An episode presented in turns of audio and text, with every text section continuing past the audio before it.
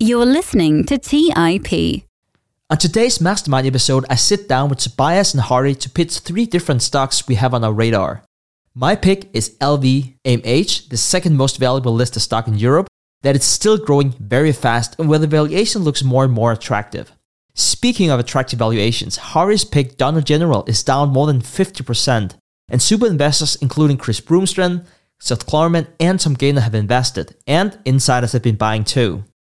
Tobias is pitching InMode, a stock that has been facing a lot of bad news, but where it looks like the market could be overreacting, and we might be looking at a bargain price. Make sure to stay around for the end of the episode where we share information about how you can meet up with our host, William Green, Clay Finck, and Kyle Grieve in Omaha for the Berkshire shareholders meeting. You are listening to The Investors Podcast, where we study the financial markets and read the books that influence self made billionaires the most. We keep you informed and prepared for the unexpected.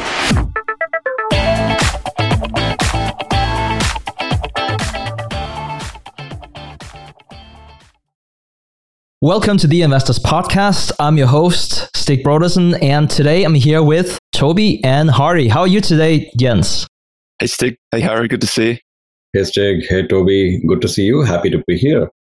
So, perhaps before we dive into our picks, uh, which is typically how we do things here on the Mastermind meeting, we all present the stock. We want to talk a bit about what we see right now in the economy, and there's so many things going on right now. And so, I'm going to throw it over to, to Toby I've been talking about on Twitter, I've got a collection of the bad news stories that I see that might indicate some sort of recession coming. And I've also been tracking the inversion, the 10 3, the yield curve inversion. I know that that sounds like this, it sounds like this kind of technical indicator that you can probably ignore pretty comfortably, but I, I don't think it is so much a technical indicator as it is just an indication of what the Federal Reserve is doing in the economy. So when they see the mandate of the Federal Reserve is full employment and stable money.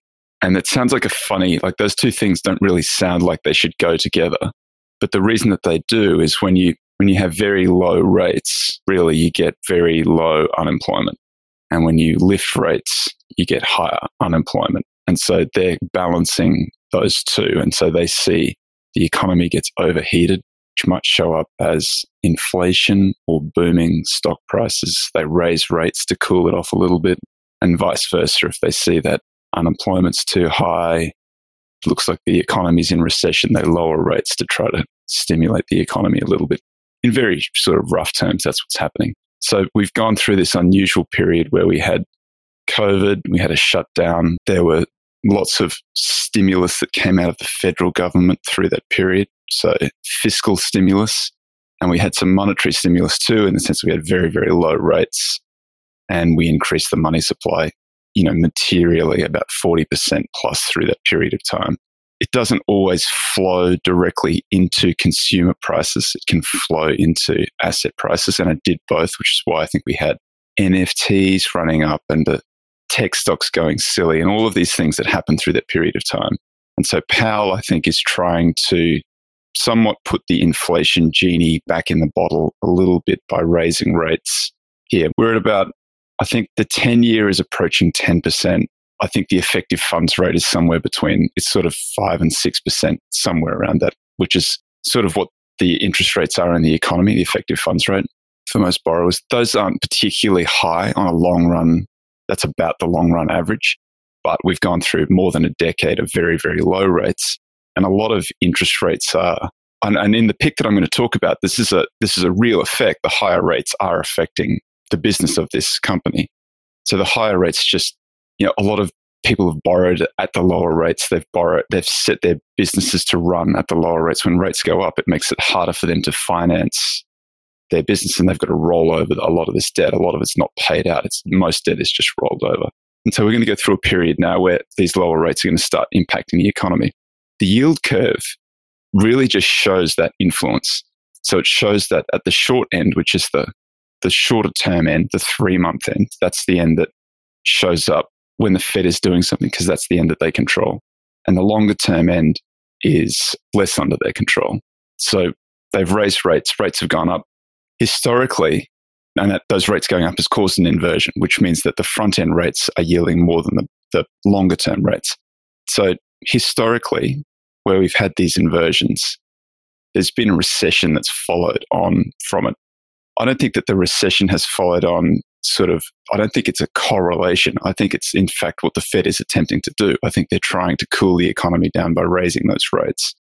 And it's difficult. You look at it from Jay Powell's perspective. He is looking at an economy where a year ago rates were basically zero. Rates are now at 5%. Stock market's close to an all time high, it's off, you know, coming up maybe 10%, 5 and 10% since 2021 when it peaked. So we're about 22 months into that sort of drawdown, but it has been lower. It was lower in August, uh, October last year. It's quite a bit higher than it was in October last year. And house prices, you can look at any search and you'll see house prices are more expensive than they have been at any other point in history. Mortgage applications are at like 30 year lows. All of these numbers are you know, they're, they're stretching to find, to go back in the data to find the last time that it kind of looked like this. And so it's just hard to the extent that you can find comps, they look like they come from the 70s, um, which was not a great decade. There was a lot of inflation in the 70s, lots of unemployment. Stock market didn't do very well, had two big crashes. So the inversion, typically it takes about 12 months for the inversion to show up in the economy. So it's 12 months from the beginning of the inversion to the impact on the economy to the declaration of a recession. That's the average. We've only got eight instances sort of in modern history going back to sort of, I think it's like the 60s or something like that, of these inversions and the recession that followed. So there's not enough that it's statistically significant. It's just that I think the logic of it is pretty straightforward. Fed sees a hot, overheated economy, raises rates, the impact of that is eventually a slowing economy, lower asset prices. And we're sort of 12 months into it. It was October 25 was the inversion last year. So October 25 would be 12 months, which is the average. This is the longest inversion that we have in the data. We've never stayed inverted for an entire year. So the Fed has kept the rates very high. And there's a lag between when the rates go up and the impact in the economy. And who knows how long it is? It could be 18 months to two years. So I think a lot of folks have, they either don't realize that it takes a year for the inversion to really, on average, for the inversion to have any impact on the economy or those higher rates to have any impact. And so they seem to think like this story is that happened a year ago, nothing's happened, therefore nothing's going to happen.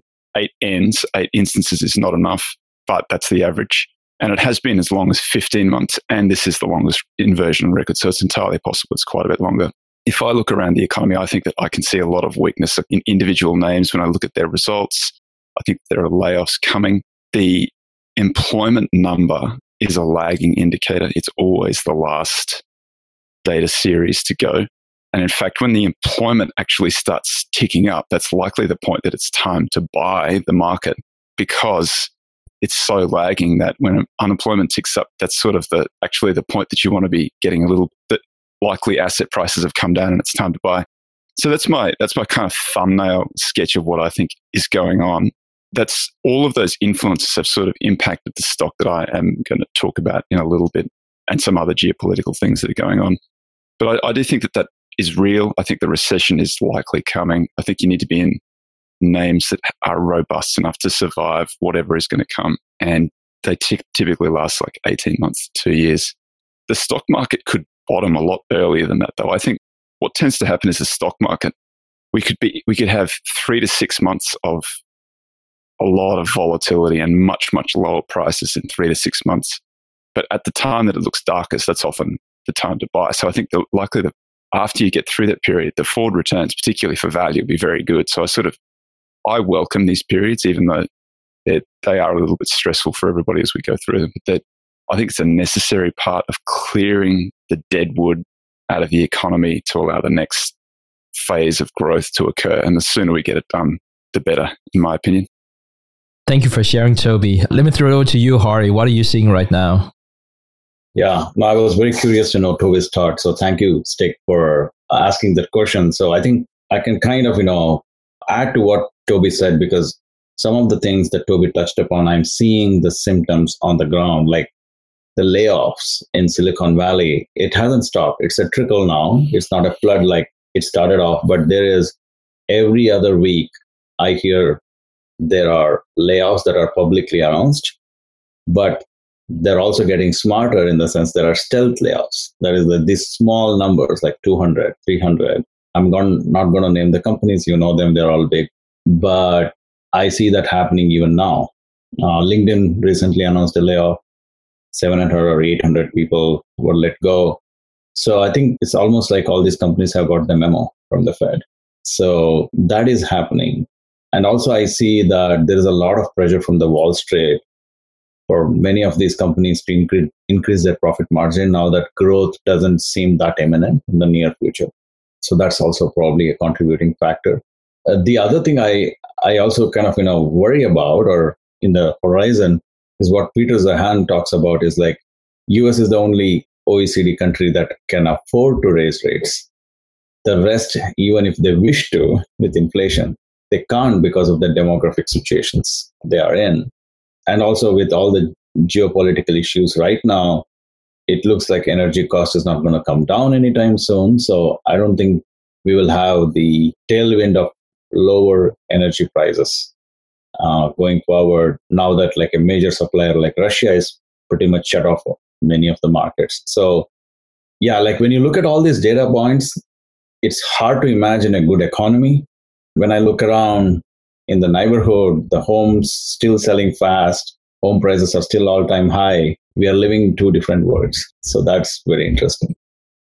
I think it's it's a very interesting time we're in, and one of the things that I remember thinking about whenever we started the podcast back in 2014 is I thought to myself so many times that this time there's so much uncertainty and something is going to break.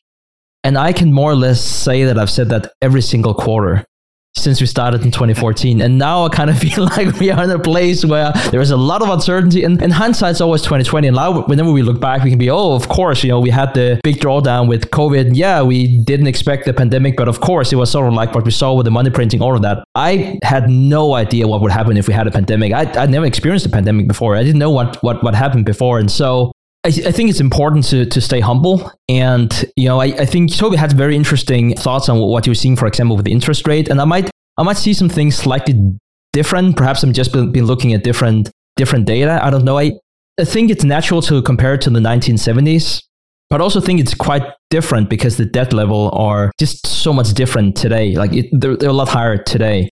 And so I don't really know where we're going. Like we we have this dynamic where with interest rates uh, going up and we do see inflation retract to to to some extent, but how much can the economy take? That's another thing. Like uh, you're looking at the numbers of how much all the debt that we have, how much of that uh, simply, like say, the government revenues is just going to be paid back with with uh, paying back the the government the interest of government debt. Like it's kind of ridiculous. And to your point before, Hari, where the US is in a privileged position, but it's not like it's in a good position, but it's, it's in a better position than many other countries. Like what you see in Europe right now with the spread with the Italian interest rate compared to, say, the German, like, and they can't like it, it would just break. It would just break uh, Italy if, if you had with with the kind of debt burden that they have with the interest rate, and then you have ECB coming out more or less repeating what Draghi said about whatever it takes in terms of buying back bonds, and it's just like I can't really see how this ends because you can't really can't really continue to hike the interest rate, but then you know you sort of like have to do it because inflation is going to run. But also a big component of hiking interest rates also that well we have to finance this with the deficit that we have because we have interest rate in the first place. And you know going up so there it's sort of like you have this cycle where it's just really really difficult to stop it. Like if you really wanted to stop it it would be something like austerity or something like that which is just not going to fly. You know, that's sort of like what your first world countries impose on third world countries, and then they do the exact opposite whenever they have a crisis. You know, whenever they go to to Pakistan and whatever Argentina, they say something like, "You should stop spending money because now you're in a crisis." You know, don't invest in R and D, don't invest in your education system. And then you know we have all the politicians in the first world countries like whenever there's crisis, like, but now is the time to invest, and it's okay to run ten percent deficits on government finance. So I, I just I can't really see how this plays out. I do want to say I have noticed that uh, an ounce of gold just crossed two thousand dollars, and we're closing in an all-time high. And so I kind of feel like I sounded like a fearmonger just before, but I, I do want to say that as much as I'm into equities, having a bit of your portfolio in, in some hard money might not be the worst time right now.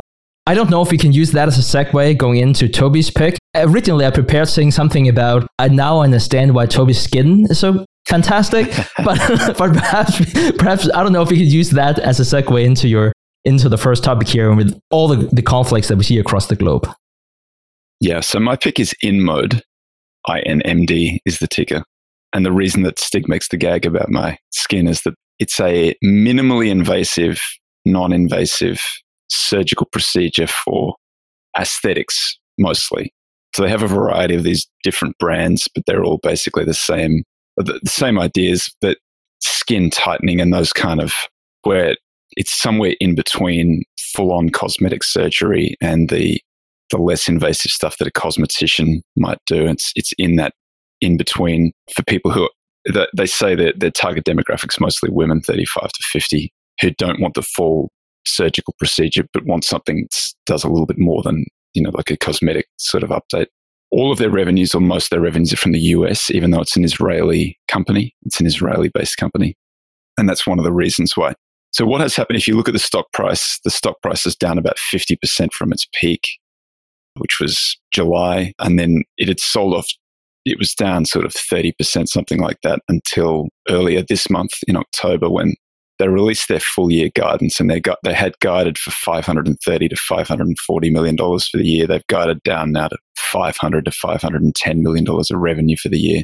So you get the idea. This is a pretty small company. And when that happened on that day, they sold off 20%. And I do own this thing, so I've I've um, I've owned it. I'm not entirely sure exactly, but a, a quarter or so. So we've taken a lot of that drawdown so far. This is a smaller company. It's a $1.6 billion market cap. Enterprise value is about a billion dollars because they've got about $600 million in cash, net cash, which is the kind of business I like, not stressed financially going into what could be a, a difficult period financially.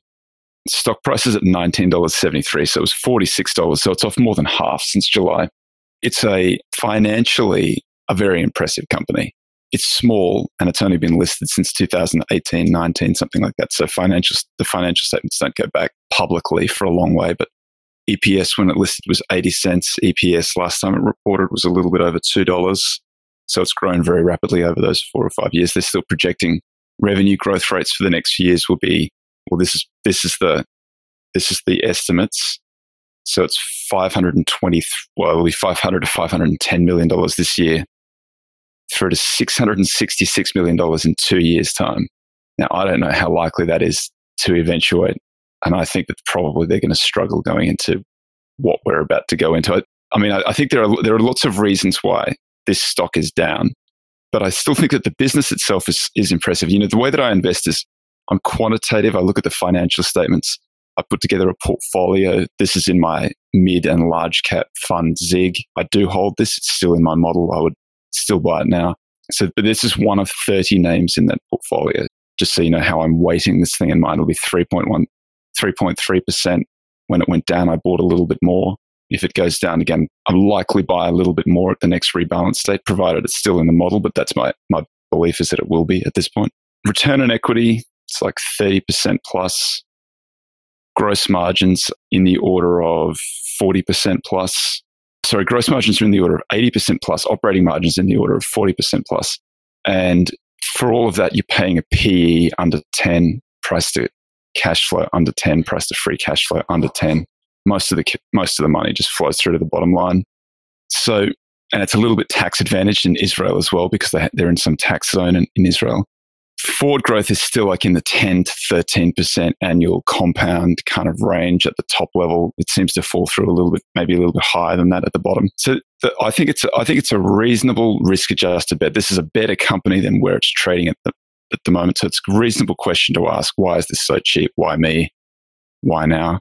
It's Israeli. So there's clearly some geopolitical risk there in, in the Gaza Strip, although they have, they've got a press release saying everybody's safe and they're fine and there's not a lot of consumption of the products. That, So they sell to the they sell to the, the people who perform these procedures, not to the not to the people who receive these procedures. So they're sending a they're selling a, a machine that then somebody uses to perform these procedures. So and they're selling these mostly into the US. So that it's unlikely, I think, that the business itself is impacted by the geopolitics of that region. Possibly a bigger issue for the business, but this is going to be true for many, many businesses, is some economic weakness here. I suspect, and I don't know, but I suspect that if you go into a period of economic weakness, then if people have got constrained budgets, I don't know that cosmetic procedures are high on the list of the things that they'll do, but people are strange creatures. They prioritize different things. It's not immediately true that these guys will see that reduction, but maybe at the margin, maybe that they won't see as much growth as they're predicting. I still think this thing is so cheap that it's such good value at. If the business continues on the way it has been, even if it's just a little bit weaker than it has been, it's still too cheap at under 10 times PE. The other sort of risks for this thing, it's, it's become a little bit of a gag on FinTwit to say that, you know, all the semaglutide and all the weight loss drugs impacting every single business. You know, planes are going to be, people are going to be lighter, so planes are going to fly faster, which means that jet fuel's going to be consumed less. So that's going to be a weakness in the jet. You know, it gets silly how far you can go out. There's a possibility that this is in some way impacted by people leaning down and therefore not needing skin tightening procedures. But I could easily make an argument that someone who leans down decides that they need a skin tightening procedure. And so maybe it'll be a boon to them. I don't know. Maybe it'll be helpful. I have no idea. But it's, it's worth noting that that does seem to be a, that's a recurring risk. It'll probably be in my disclosures for my ETFs when it comes out. It's funny the stuff they identify every year as the risk. The, the main question for me is they've got $600 million in cash on their balance sheet that don't seem to be spending a lot on R&D. It seems to be largely unnecessary for them at this point. There does seem to be increasing competition. They have a slightly different model. You know, there's a razor razor blade type model. It's how much do you sell the initial machine for versus how much do you sell the recurring elements of the machine for. They've taken one direction. Some of their competitors have gone another direction. I don't know which is the correct direction to go. But at this price, I think it's sort of a little bit risk adjusted. It's worth taking a look at something like this. But the real question is with all of this money on board, they're making a lot of money. They've still got pretty good margins. A lot of this money is falling through the bottom line. Why not institute a stock buyback, like a material stock buyback at this level, and really show that you have the financial wherewithal and the belief in the future of the business to spend that money buying back that stock? And in the absence of that buyback, that's the only thing that gives me a little bit of pause because I'd have one on if I believed in the stock and it was as cheap as this and I had the cash. But that aside, they could say, well, we're an early, early stage company. We're still growing. We are still spending money on R&D. We need that money there. And, you know, we might be at the beginning of the, of the economic weakness, not the end of the economic weakness. So we might need the resources to get through to the other side. So I can, th- I think those are reasonable arguments why you wouldn't institute one. Having said that, I'd still be doing it here because I think these are pretty good prices. But that's, that's sort of my pick in a nutshell. The business is at least quantitatively, the business is much, much better than the price where it's trading at the moment. There are some amorphous geopolitical risks and other sort of economic weakness and other sort of trends and things going on, but I don't know really realistically what the impact of those things is going to be. So I think uh, as a risk adjusted bet, as a small portion of the portfolio, this is a good position to have on. Let's take a quick break and hear from today's sponsors. Don't just ride the index, seek to outperform it with Fidelity Active ETFs. Learn more at fidelity.com slash active ETFs. Before investing in any exchange traded fund, you should consider its investment objectives, risks, charges, and expenses. Contact Fidelity for a prospectus and offering circular, or if available, a summary prospectus containing this information. Read it carefully. While active ETFs offer the potential to outperform an index, these products may more significantly trail an index as compared with passive ETFs. Fidelity Brokerage Services LLC member NYSE SIPC. Our friends at Corient provide wealth management services centered around you. Corient's goal is to exceed your expectations and simplify your life. Corient has been helping high achievers just like you enjoy their lives more fully, preserve their wealth, and provide for the people, causes, and communities they care about. They're one of the largest integrated fee only US registered investment advisors, and Corient has deeply experienced teams in 23 strategic locations. They have extensive knowledge spanning the full spectrum of planning, investing, lending, and money management disciplines. The teams at Corient put the collective power of their expertise into building you the custom wealth, investment, and family office solutions that can help you reach your holistic financial goals, no matter how complex they may be. Real wealth requires real solutions. For more information, speak with an advisor today at corient.com. That's spelled C O R I E N T dot com. That's corient.com. When Rainn Wilson had a great idea, he turned to AT&T Business. They assured him no matter how out there his idea may be, they had his back. So he came up with this, a talking pillow designed to put you to sleep, backed by a reliable network and the only network with built-in security controls. And thus, Sleep with Rain was a hit. Take your business to the next level at business.att.com. That's business.att.com. All right, back to the show. No, this is a very interesting pick. And the reason it is interesting is one, like, you know, any bad news that can hit them, it's like coming at them all at once. There is concerns about recession, there is inflation, there is geopolitical risks, and they're at the heart of it right now. So I think that's why, like Toby, I found this very interesting. And also, thank you for going over this because I, I had never thought about this general area. And I was, after you shared the pick, I was looking at some of the data, and they said that the uh, skin tightening market itself is growing at around 11 to 12 or 13 percent CAGR year over year, and expected to continue that growth.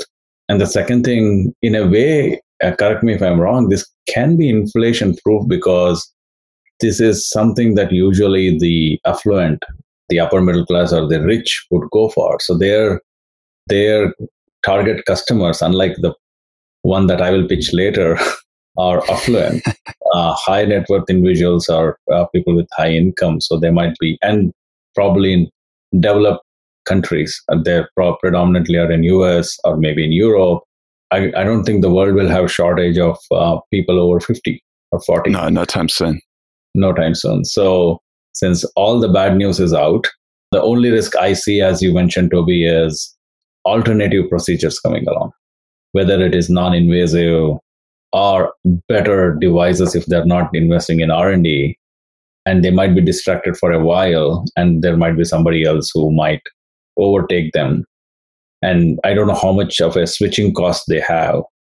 I'm assuming minimal so that that might be one of the risks that we have to keep in mind yeah, I, I, I don't know how competitively advantaged they are, how much competitive their advantage there is in this stuff. I suspect there's not much really. If you, if somebody can come up with a better procedure or a cheaper procedure, then that's where people will go.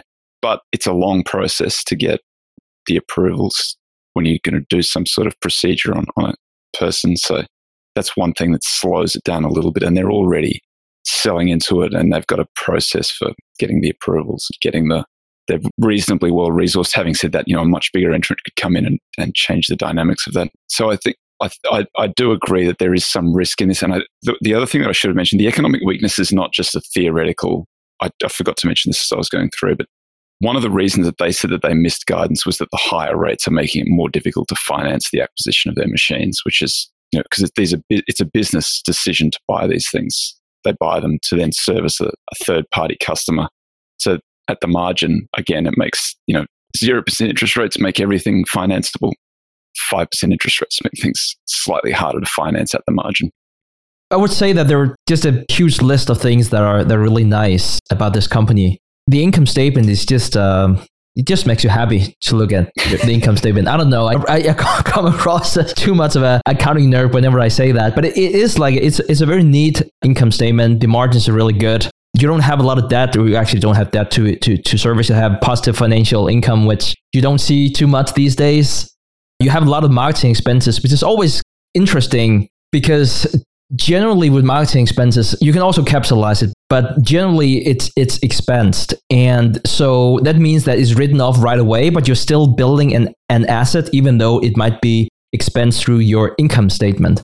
And so in itself, I think that's very interesting. And I, I don't really know because I don't understand the product well enough how important that is. I will imagine it is important, but I, I couldn't be able to tell like how much of that we can actually put into, let's call it maintenance capex compared to growth capex. But I'm basically what I'm saying is that you know if marketing if that makes you think differently about the brand, it also has value. It's not it's not just a pure expense for you as a company.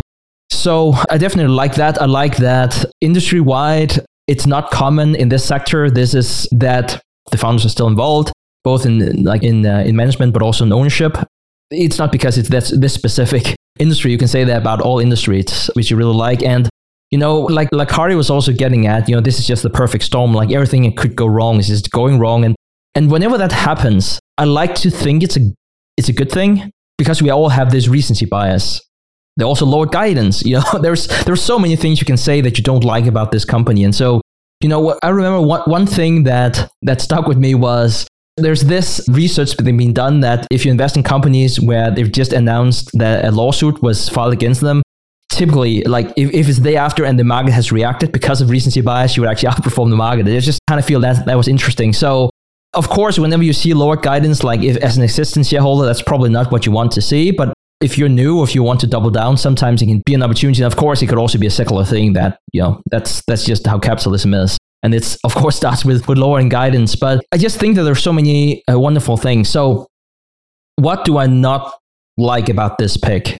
Definitely not the valuation. I, I, like the valuation. I like how much cash they have. I should also mention that. But I think one thing I don't like is that I don't really understand the buyer. And and here I'm not talking about the customer who wants to have wonderful skin like Toby, but, but you know the, the the clinic buying the equipment. I don't know why that they're buying it. I don't know why it, they're potentially not buy it anymore. I don't know how sticky this product is, and based you know to, to, to toby's point you know if yeah i would also expect because i know nothing about the industry that if someone came up with a better procedure or it was cheaper why wouldn't they go with that? So it's not as, as sticky as we would like for it to be.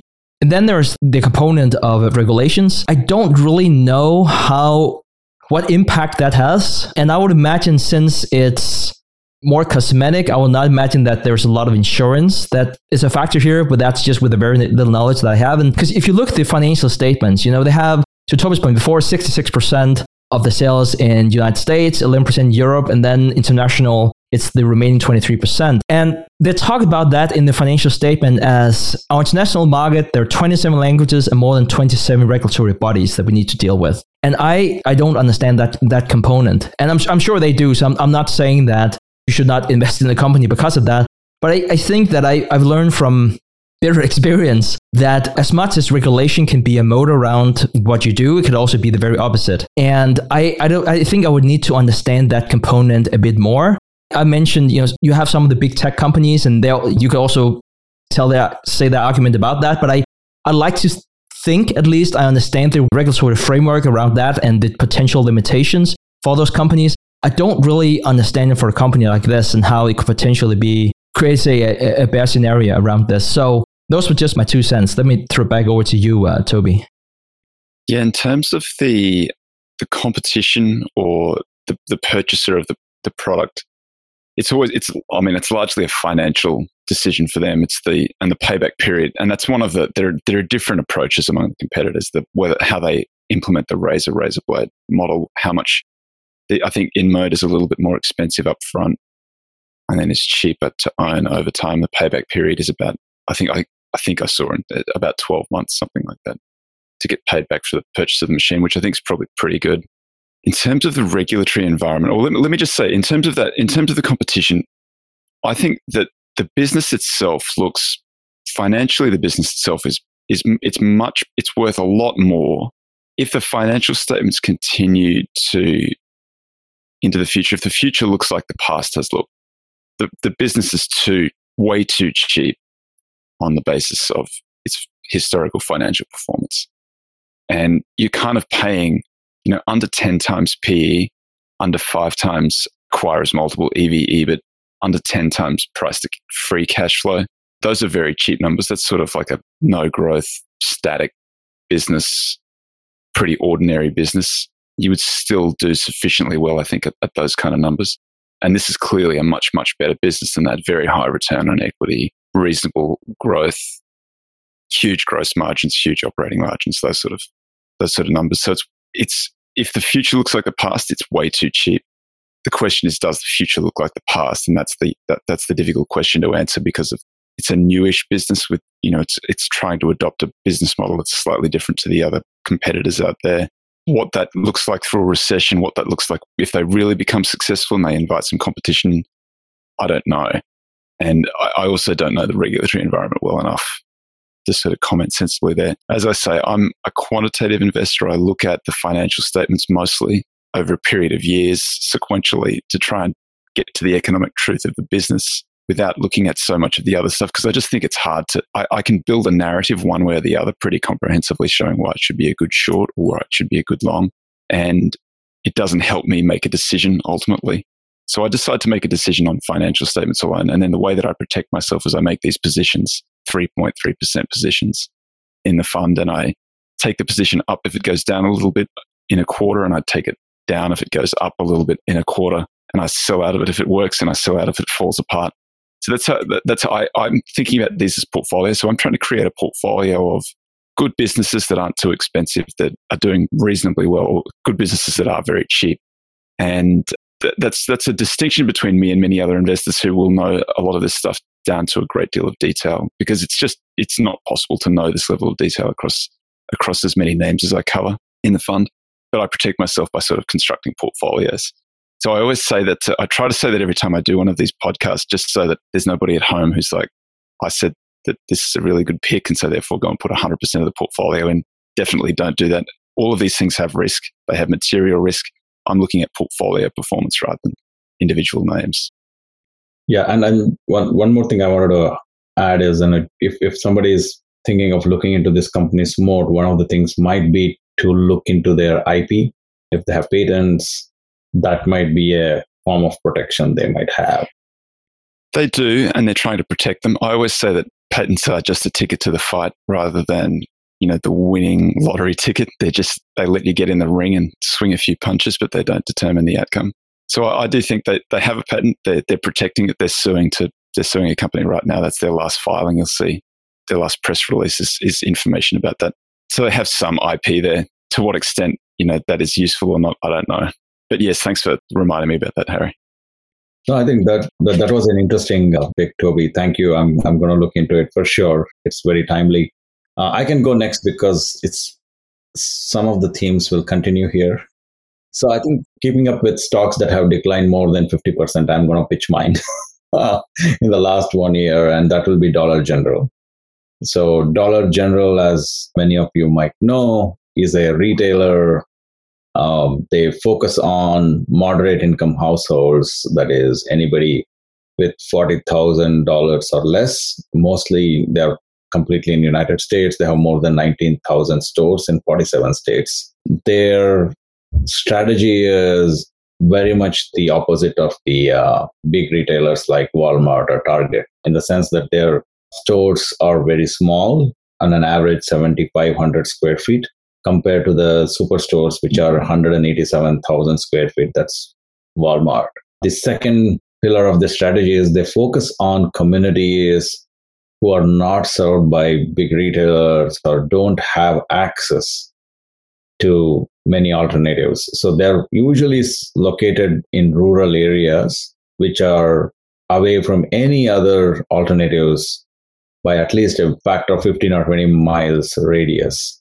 And as of now, 75% of Dollar General locations are in towns of 20,000 or fewer population, and 75% of Americans live within five miles of a Dollar General. So that's kind of how they have positioned themselves. Uh, their strategy is, as I said, and the strength also is that kind of a network of locations, low priced items, and then really good scalable supply and distribution capabilities. Most of their sales comes from consumables, whether it's healthcare products, sanitary products, tobacco, all the stuff that people need on a day-to-day basis. 11 from 11% from seasonal, 6% from home products, 3% from apparel. I kind of think of them as like 7-Eleven on steroids, like they're conveniently located but have more options. They also have ventured into like, you know, grocery or food with refrigerators in some of their locations. They also are trying to get into urban areas, especially what is known as uh, food deserts, where there are not many options. And one of their key strengths is also that they basically sell in small packet sizes. Unlike the Costco's or the Walmarts of the world, because their customers don't have the flexibility to buy products in bulk and get the discount. So in, so their their tickets ticket prices are usually less than five dollars. Their customers usually, when they buy like you know average ticket item, like whatever they buy in a single visit, will be twelve dollars or less many times.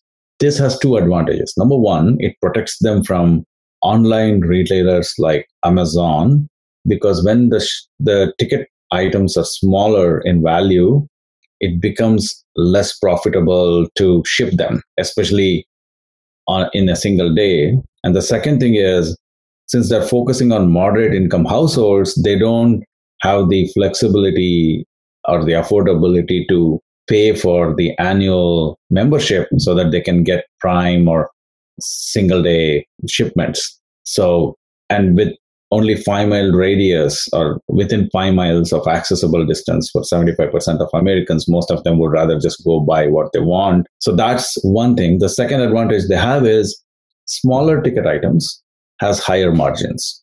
So they have been historically known to have higher margins. So it works in two ways uh, to their advantage. One defensive, one the other one's from a profitability perspective.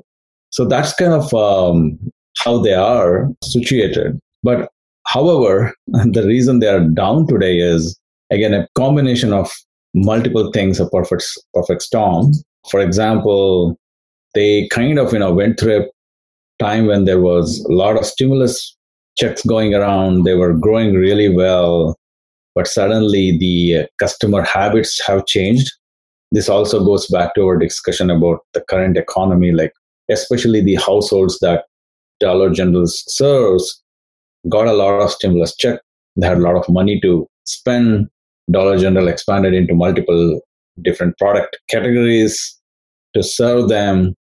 And then the stimulus check started wearing out, interest rates started going up. And this shows us that, uh, in fact, they said that, you know, the same store sales have gone down, even though their overall revenue grew by 3.9%. Historically, they have, their revenue has grown much higher in the past, in the at least in the five to ten percent, but like they their same store sales did go down. They brought it up back this year though, back to ten percent, but they had a, a inventory growth problem because of that. So they're recalibrating, readjusting to that. But it, it does tell us that you know not everything is rosy in the economy. The second thing is that they're trying to also attract more customers by lowering their prices. So even though their revenue has gone up, it doesn't mean that their profit has gone up. In fact, their profit ha- profit margin has gone down this year because of they're lowering the margin and they're also hiring more labor, so investing more uh, resources there to improve the customer experience. So it looks like they're having to woo the customer. So far, they didn't have to because of increased competition, deteriorating economic condition of their customers. So all these factors are kind of you know putting a lot of pressure on them. If you live in California, especially in San Francisco or LA, you're so familiar with this because there are stores which are closing down in San Francisco because they just can't handle the shrinkage. One of the things in California at least is like up to 900, correct me, Toby, here, dollars. If you are shoplifting and caught, up to $900, you cannot be persecuted. So by law, is I correct me if I'm I'm quoting it correctly. Here. I don't know, so, but that does sound like I think I have heard that. I don't know what the number was, but that it was yeah something like that. So number. And they also had an incident where one of their employees was shot in Florida. So it's like a lot of bad news, one after the other. And in the communities they serve, they're all hurting. And there is a lot of shrinkage because of that. And there is also the less affordability by their customer base. So that's what is causing the current conditions for them to go down. However, they are implementing few new strategies that they believe will help them. Uh, one is they are basically implementing this digital strategy where they have an app that you can get coupons and they're implementing a treasure hunt kind of a model that TJ Maxx and Ross have applied successfully in the past. Through these apps, there is also increased loyalty. And then there is also a, a self checkout or uh, no contact convenient checkout, which will reduce shrinkage as well as improve the efficiency with which they can operate with lesser labor and improve the customer experience is their hope. And uh, 70, percent of their, their target customers do have smartphones. So they believe this is a viable strategy. And they're also, they're almost done going through their excess inventory and they have brought the inventory growth down now and they hope that they will come back to their original mode where they were. So, in terms of um, just general mode to summarize, number one, they're a high margin business uh, because of the small ticket items. They have lower cost because of uh, smaller footprint, which means lower rent, lower labor, lower maintenance. They're insulated from online retailers because of the small transaction size of roughly $12 per, per visit by their customers. And they're insulated from big box retailers because, unlike, say, Dollar Tree or other stores, they deliberately choose a place where there is no Walmarts or Targets of the world and they're far away. Whereas if you see when in California, when I was kind of doing the research for this, Dollar Trees are always located very close in the vicinity and sometimes it's the same parking lot as Walmart. So they have taken a completely different strategy than Walmart. They did grow through acquisition in the past, so and they are quite acquisitive when it comes, but it comes to growth, but they have been quite prudent so far. However, I think going forward, we'll have to see whether their growth strategy will work as it has worked in the past. In terms of their performance, they're not as impressive as Toby's pick. It's only 15% average return on invested capital over the past five years. Their uh, margin is in the low 30s, that is gross margin, compared to, say, 20%, higher 20% of target, basically. 9%, uh, 9% is their uh, average um, operating margin and uh, overall like you know in terms of cost one one example i would like to give for operating leverage they incurred around uh, $60 in selling and general administration cost per square feet compared to say $80 per target their operating margin is now around 7.9% but it used to be more than 10% usually so it has so it has come down and obviously because of that their operating margin also has declined quite a bit in the past. So from at a peak, it was around 10%, 10.67%. Now it's around 7.99%. So their PE also has accordingly adjusted from a high of uh, 24.67 to now around uh, 11.81. So their stock price has obviously reduced by 55%. So they also posted a decline. They guided down their EPS, uh, decline in EPS, guided down their, their guided their EPS growth down. So everything that could go bad has gone bad, pretty much for them. So that's my pick, and I would like to know: is it a value trap or is it something you guys would consider? This has been a popular name among sort of FinTwit circles. I've seen this. A lot of people follow Dollar General, Dollar Tree, follow those names, and I think it's because they they think that there's something special there. Retail is tough, particularly this sort of discount retail is really tough. There's some real competition in there, as you pointed out, Walmart and Dollar Tree and various other Costco, maybe not directly competitive because they sell bigger ticket items with a you have to pay the subscription fee, the membership fee, whatever it is. But still, like competing, we're we're just dividing up the pools of customers who are going to go to each one. That when I look at it, I think it is you know, it's it's amazing how much it's come off from two hundred and fifty dollars to where it is now, which sends it back to where it was in like 2019. It's even cheaper than it was through COVID, through the COVID crash, all that sort of stuff. It's crazy that it's it's all the way back to here, which I think really speaks more. You know, I, I get a little bit of criticism as a value guy who talks a little bit about macro, but for a lot of these names, like I just don't think see how you can look at Dollar General and not have a some sort of macro opinion. It's clearly the reason why they're weak is because their end consumer is weak or weaker than they were when they had all the stimulus through through COVID. The questions I think the real issues for, for this, they took on a lot of debt to buy back stock when the stock was much, much higher than it is now. And so the stock is down a lot.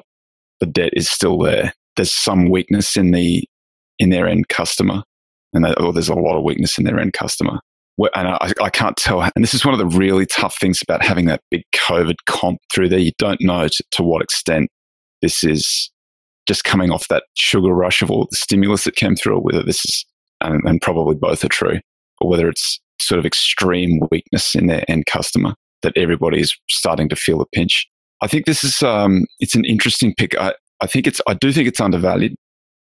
I think that the management's taking all that debt to buy back stock at much higher prices is a concern, and the the debt being there is a concern, particularly if we still have to go into the period of of economic the real economic weakness. I don't know. A few a few retailers have sort of quietly slipped out the back door through this process. It's been a it's been rough to be in retail. Some surprising ones. Rite Aid declared bankruptcy. I don't know about you guys. I, I don't know if it's a Rite Aid or whatever what the whatever the other. Every time I go in there, I, I, I'm astonished at how much money I spend in all these places. I don't know how they do it. What's the competitor to Rite Aid, Hari? Do you, what's the local competitor? Is it Walgreens? I see them together most of the time. Maybe just uh, Rite Aid that I go to. Yeah, Walgreens. I don't know, but whenever I go into this place, I'm always like blown away at the amount of money that I spend. So they must be doing okay. But the Rite Aid is like somehow Rite Aid's gone into bankruptcy, too much debt, and we've seen that with quite a few Bed Bath and Beyond. GameStop, I guess, has got a GameStop has got a lot of weakness there, but they were able to raise some money because of the funny stuff that happened with the stock. Retail is tough. Dollar General has a lot of debt, has a impaired end customer at the moment. There is a little bit of a they do have a finite amount of runway here. They have to kind of resolve all of these issues. There's some risk. It's undervalued, but there's some risk in it, is, is, is kind of where I get to. Thank you. Stig? So I use uh, aroma a lot just because I'm, I'm, I'm curious. You know, that's my intellectual snacking, and it's always fun to see what, what some of the best investors in the world are are buying, and it's also interesting to see who who are doing insider buying. And sometimes those two the stars just seem to align. And so you had some of the investors that I follow, including Chris Bloomstran, Seth Klarman, Tom Gayner, and they all use different approaches to investing, but for different reasons. Uh, I would say at the very core, of, of, of, course, they, they agree in, in terms of how to value a business, but the three of them all either added or built a position in, in Dollar General. And then on top of that, you also see decent amount of insider buying. So that, that has to make you, you know, excited. And there are a lot of things I, I like about this this pick. And also, I like the valuation. But to Hari's point before, that's typically the case with uh, with uh, value traps. You like the valuation until you don't anymore. And I think we can we can talk specifically about Dollar General, but I also think there is a component of just not liking retail in general, which is also something Toby talked about, and why you typically don't see that multiple expansion that you might hope for in retail just because that's not how retail trades. And that's the case for, for good reason. And I remember whenever I was brand new into the space of investing, and you know, I, I went through, I had my rite of passage, whatever you want to call it. You know, you, you go to Omaha and you read all the Warren Buffett letters and, and you read all the books about Buffett. And Haemin Monk's just talks about how you should just never go into retailing because it's such a terrible, terrible industry. And of course, after reading that, I started to invest in, in retail. because I wasn't smart enough not to, not with particularly great results. I do think that retailing is appealing because it's very easy for us to understand. And so it's easy for us as investors to understand, which is probably also why it's appealing, but it's also appealing for people who want to start up a new business because they can understand that. And there's this famous story of Sam Walton that was found. I don't, I don't remember which story it was, but he was like found like laying down on the floor of a retailer. And then someone came up to him and like, what are you doing? And he was measuring the distance between the, the different aisles in the, in the supermarket. And the point of that story is, I don't know if it's true or not though, but the story of that is nothing is hidden in the world of retailing and everything can be copied. You don't have I completely buy into what you said before about the competitive advantage. But at the same time, you just don't have that competitive advantage in, in retail in that mode as you do in many other businesses. I think that's the irony. We were supposed to invest in something we understand, but whenever we understand, very often a lot of other people also understand it. And I was I was quite excited whenever I heard you pitch Dollar General compared to the last time when you pitched Palantir, because I started it, I read the reports, I still don't know what Palantir are doing. and so, you know, I sometimes have to rely on like my smarter friends like you, Harsh, like, this is actually what Palantir is doing. And even after listening to what you said, I'm still like, I'm not completely sure what they do. But I, but I can easily see how you can build. I, I know I'm sort of probably over exaggerating a bit here, but there's something to be said about what can be understood and, and what you could be invested in. But then I'm also, I also feel like I wanted to, to say Buffett and his, his bet on Apple that he started in what, 2016 or whatnot.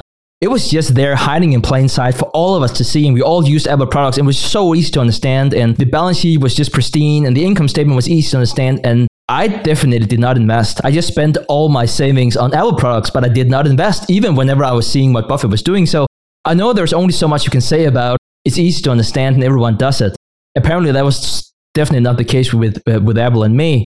But at the same time, I also feel that there's something to be said about whenever you do that extra work. You know, let, let's talk about the debt situation, for example. I don't like how much debt that they're taking on. I don't like some of the asset allocations decisions. Like they're still increasing the dividend. I'm like, why was that not cut a long time ago?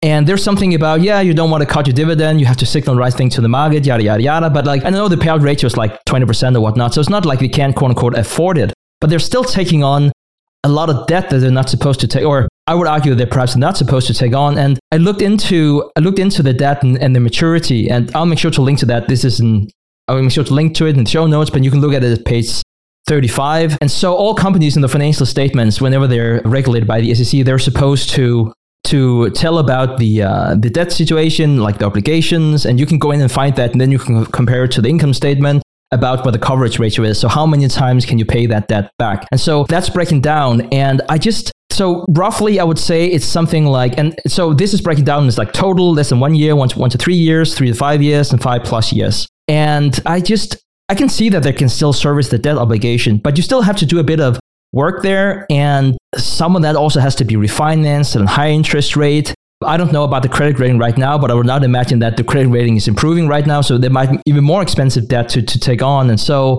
we can, of course, look at like brilliant investors like Chris Bloomstran and, and the like and be like, yeah, he probably figured it out. But I still, and I should also mention, he, he actually went on Williams' podcast and talked about Dollar General and outlined the bull thesis not too long ago. I'll also make sure to, to link to that. But I still like to be able to look at the debt obligations and then see that there's at least a coverage ratio of five, preferably 10. This is not the case. You're probably looking more at two or three here. And so if you can read the, that situation better, like, I don't know, I'm coming up with the famous, was it Greenblatt whenever he did that with Marriott Hotels and he figured out the whole debt situation and all of that and he got rewarded handsomely for that. It's just because of that and, and that probably also some of the upside that, that, that I'll be missing for not investing in general some of that is just too difficult for me to do. And I, I guess I, I, would still like to have a, a very nice margin of safety in, uh, in understanding the debt situation. And I don't really feel I have that now. Then, of course, you can make the argument that there's a margin of safety in, in the price that you're paying in the first place. And it is indeed very, uh, very attractive. And I was, I was speaking with, with one of the members of our mastermind community the other day, and I was saying, I think it was trading 110 or something, and what is it trading 115 or what whatnot today? I was telling him like I kind of felt like a lot of that risk was we had a bit more margin of safety, and I would I would say the intrinsic value is probably higher than what you're seeing right now. And then he looked at me, and I don't know how long he's been invested, but he looked at me and said, "You know, Stig, there are people who bought in 180 who said the same thing." And I was like, "Okay, yes, I've tried those value traps before. It's painful." Both of you pointed to pointed out that you know the retail business being very hard, and as Buffett says, it's a widowmaker so yeah, I think that's one of the things why I it's almost like one of those investments for me where I had to really hold my nose and then do it if I have to buy because retail retail is a tough business and as just Toby was pointing out to Rite Aid closing shop or applying for bankruptcy. There was Aldi, an European retailer. I guess they came in, they tried to do this kind of you know smaller footprint, smaller square feet shops. They, that didn't work. Walmart had this, I forget the name, they, they had this initiative where they had the smaller um, footprint stores like Dollar General or Dollar Tree. They wanted to do that. It didn't work out for them. So it's a tough business. I am not sure whether I should see that as a strength of Dollar General that all these big guys did try to compete in that space, or should I see it as maybe they're not seeing value in that area, that they don't want to put their effort because if Walmart really wanted to kind of, you know, put their foot down and go for it for a couple of decades, they could have probably conquered that market. They didn't. So either it's not viable for them or it might be that it was already saturated with Dollar Tree, Dollar General, there a couple of other similar retailers. So that is one. The second thing is, are we approaching a railroad moment here or are they still airlines? in terms of speaking of Buffett, right? Like, is it getting consolidated? Fewer players that people have realized enough for now that they're not new people are not venturing or the existing ones are becoming more rational. I don't know the answer. That is one thing that we need to think about. The last one is that they recently had a CEO change. So they brought back their old CEO on October 12th. It's almost like the Disney moment where the new guy was short term on, on his job, but then the old, the earlier CEO has come back. I don't know. Should I see it as a positive or are they panicking? So yes, there are more questions. My one of my assumption for pitching this is that it's like Toby speak Like all the bad news is probably priced in because everybody knows about. It. So, and then the second thing is when I look at its competitors or peers, they're all selling in the P multiple of 15 to 30. Whether it's Walmart at 30, Ross at around 24, Target around 15. So I don't think they are they are much rosier than Dollar General in terms of their position. So not sure why they're probably the negative sentiment on Dollar General right now is higher is my assumption. But having said that, this is no Microsoft. This is not like a multi-year compounder, I guess. At best, it will be like a good pop, and probably then you collect the dividend if you continue to hold it. So, yeah, I think that's my take. Let's take a quick break and hear from today's sponsors. Hey guys, do you ever wonder how investors like Peter Thiel have Roth IRAs worth billions? Many do more than just save a portion of their income, invest it in the stock market, and cross their fingers and hope it grows enough to retire on. The secret is they use something called a self directed IRA, which has all the tax advantages we love, but with a twist. Instead of being stuck with stocks, bonds, and cookie cutter options, a self directed IRA with New Direction Trust Company allows you to invest your retirement savings in what you know and what you're passionate about. From real estate to startups to gold and silver, there are nearly unlimited investment options. You could even finance and set the terms of a loan. You name it, NDTCO will help you fund it. We're not saying you'll be the next Peter Thiel, but we're not not saying that either. Because his secrets are now your secrets. Check out New Direction Trust Company and self directed IRAs today at ndtco.com and unlock the potential of your retirement savings. That's ndtco.com. Kyle, you're connected with a ton of different investors and portfolio managers, and you're just really in the know on a lot of these things. How do you keep up with all the day to day headlines for your portfolio companies? Yeah, so I used to have a ton of issues with this, and that was until I started using Yahoo Finance. Really? What's so great about it? So Yahoo Finance is awesome. I have my whole portfolio entered and I can easily see all the top headlines to keep up with the recent news. And each day you get an overview of the major global events that might be moving the market. So I'm ready to easily pounce on any opportunities that come my way. What else can you do on Yahoo Finance's platform? They also have a number of cool features, including a tool that lets you link all of your investment accounts, analyst ratings, and independent research, as well as the ability to create customized charts. Well, now I know that the audience is really going to love this one. And I actually, see they have 90 million monthly active users. For comprehensive financial news and analysis, visit the brand behind every great investor, yahoofinance.com. The number one financial destination, yahoofinance.com. Take your business further with the smart and flexible American Express Business Gold Card you can earn four times points on your top two eligible spending categories every month, like transit, U.S. restaurants, and gas stations. That's the powerful backing of American Express. Four times points on up to $150,000 in purchases per year. Terms apply. Learn more at americanexpress.com slash business gold card.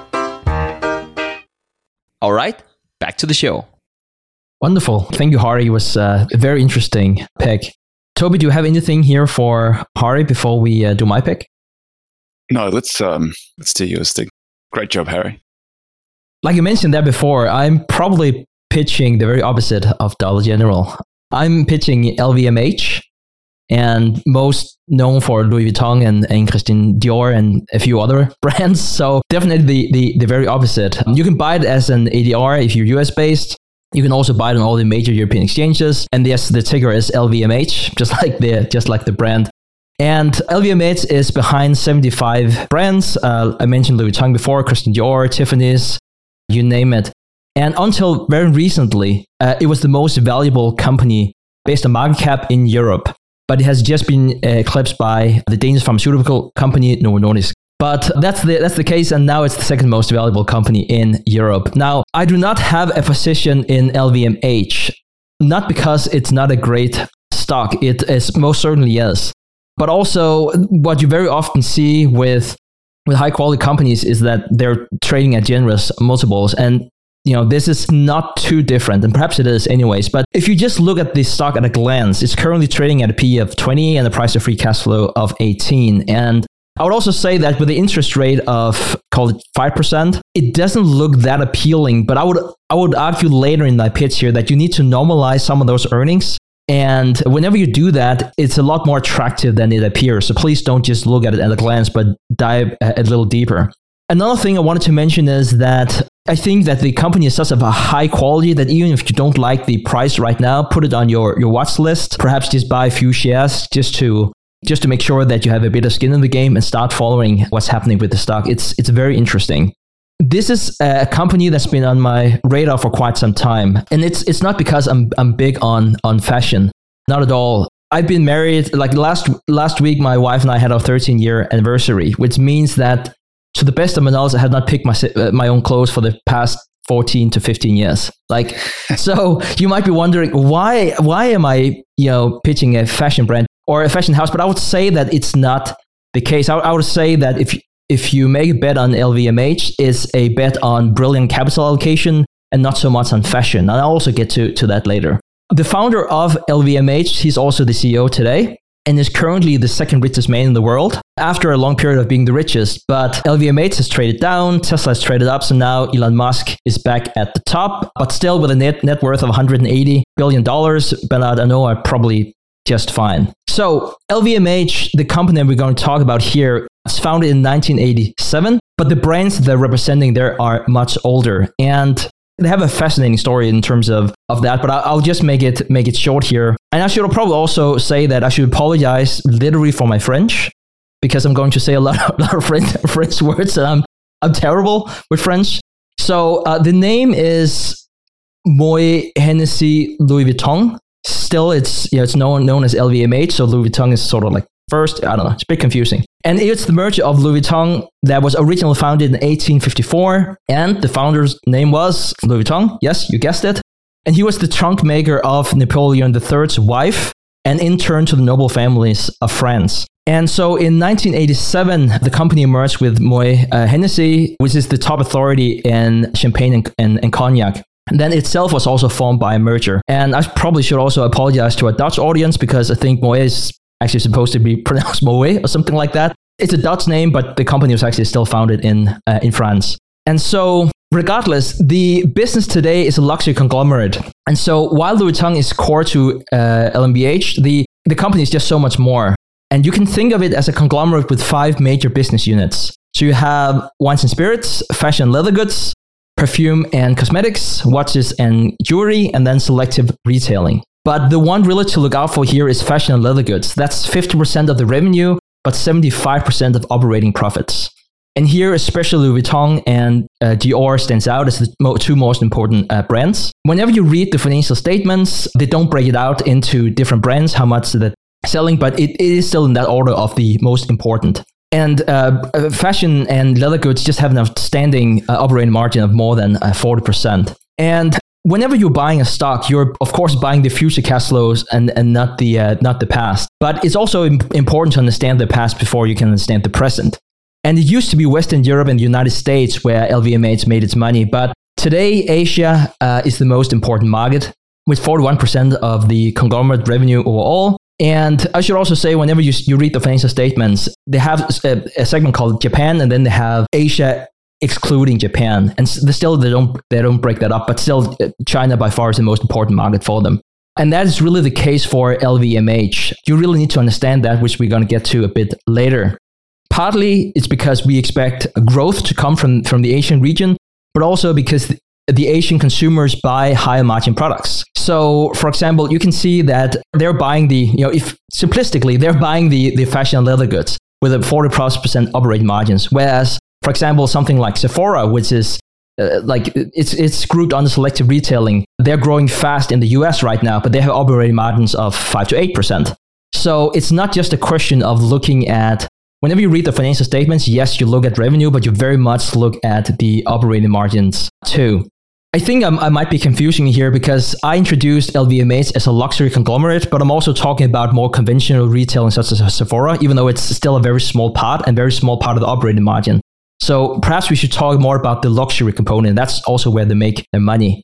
And I've borrowed a quote from the famous Coco Chanel because she has a great definition of luxury, and that is luxury is a necessity that begins where necessity ends. What better way of talking about defining what luxury is?